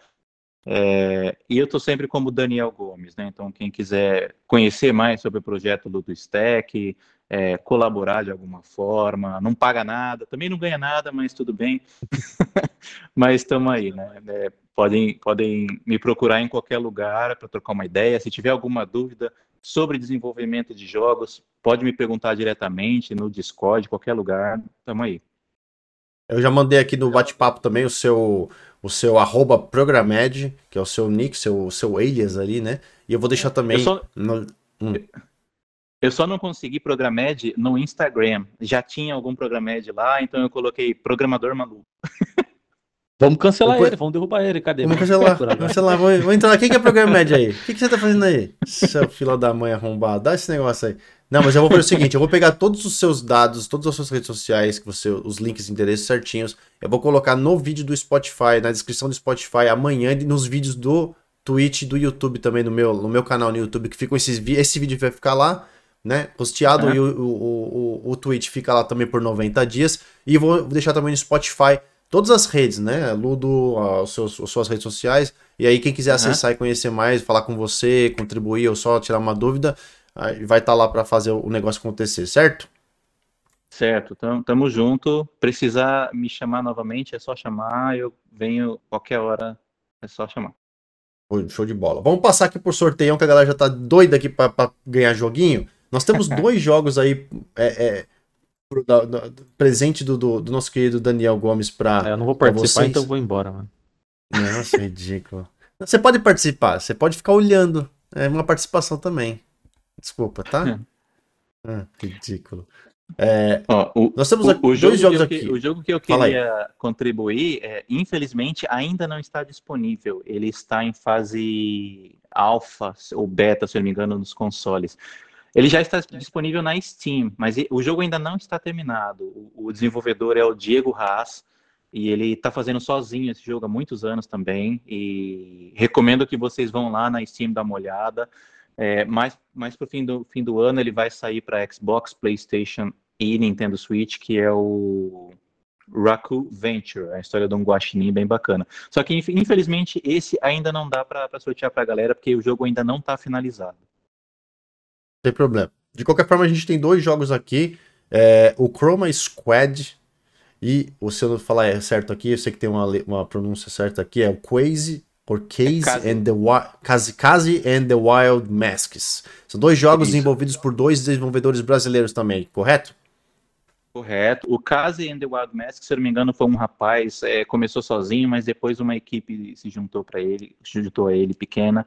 É, e o Chroma Squad já é de um estúdio um pouco maior, né? Então é, são dois jogos muito é, divertidos, bonitos, bem feitos. Então quem conseguir garantir esses jogos aí, tenho certeza que vai se divertir e vai perceber a, a qualidade dos desenvolvedores que nós temos aqui no Brasil muito bom a gente explorar hoje e, e fazer essa homenagem aos, aos brazucas desenvolvedores. Aí tem tanta gente bacana que a gente, inclusive, sempre tenta estar tá conversando com os devs brasileiros aí. Hoje a gente vai proporcionar esses dois jogos. Então, eu vou finalizar aqui o podcast de hoje. Eu vou soltar os dois códigos no bate-papo. Não saia daí, os dois códigos faltando, como sempre, faltando o último dígito. O último dígito do, dos 25, do código de 25 dígitos, faltando um, é uma letra. Nos dois códigos está faltando um, é a última letra.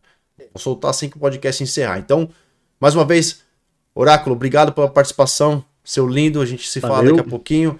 Dani, obrigado também pela participação, pelo seu tempo. Valeu. Sucesso Léo. total para você aí. A gente já se fala também já já. Pessoal, mais uma vez, muito obrigado pela participação de vocês, para quem assistiu, quem está assistindo, quem vai assistir. Não se esqueçam, Spotify a partir de amanhã, episódio liberado. Galera que está assistindo no Spotify também pode vir para cá segundas-feiras para curtir com a gente e participar de sorteios como esse que eu vou soltar agora. Sou o Léo vou ficando por aqui. Beijo no coração de vocês. Fui!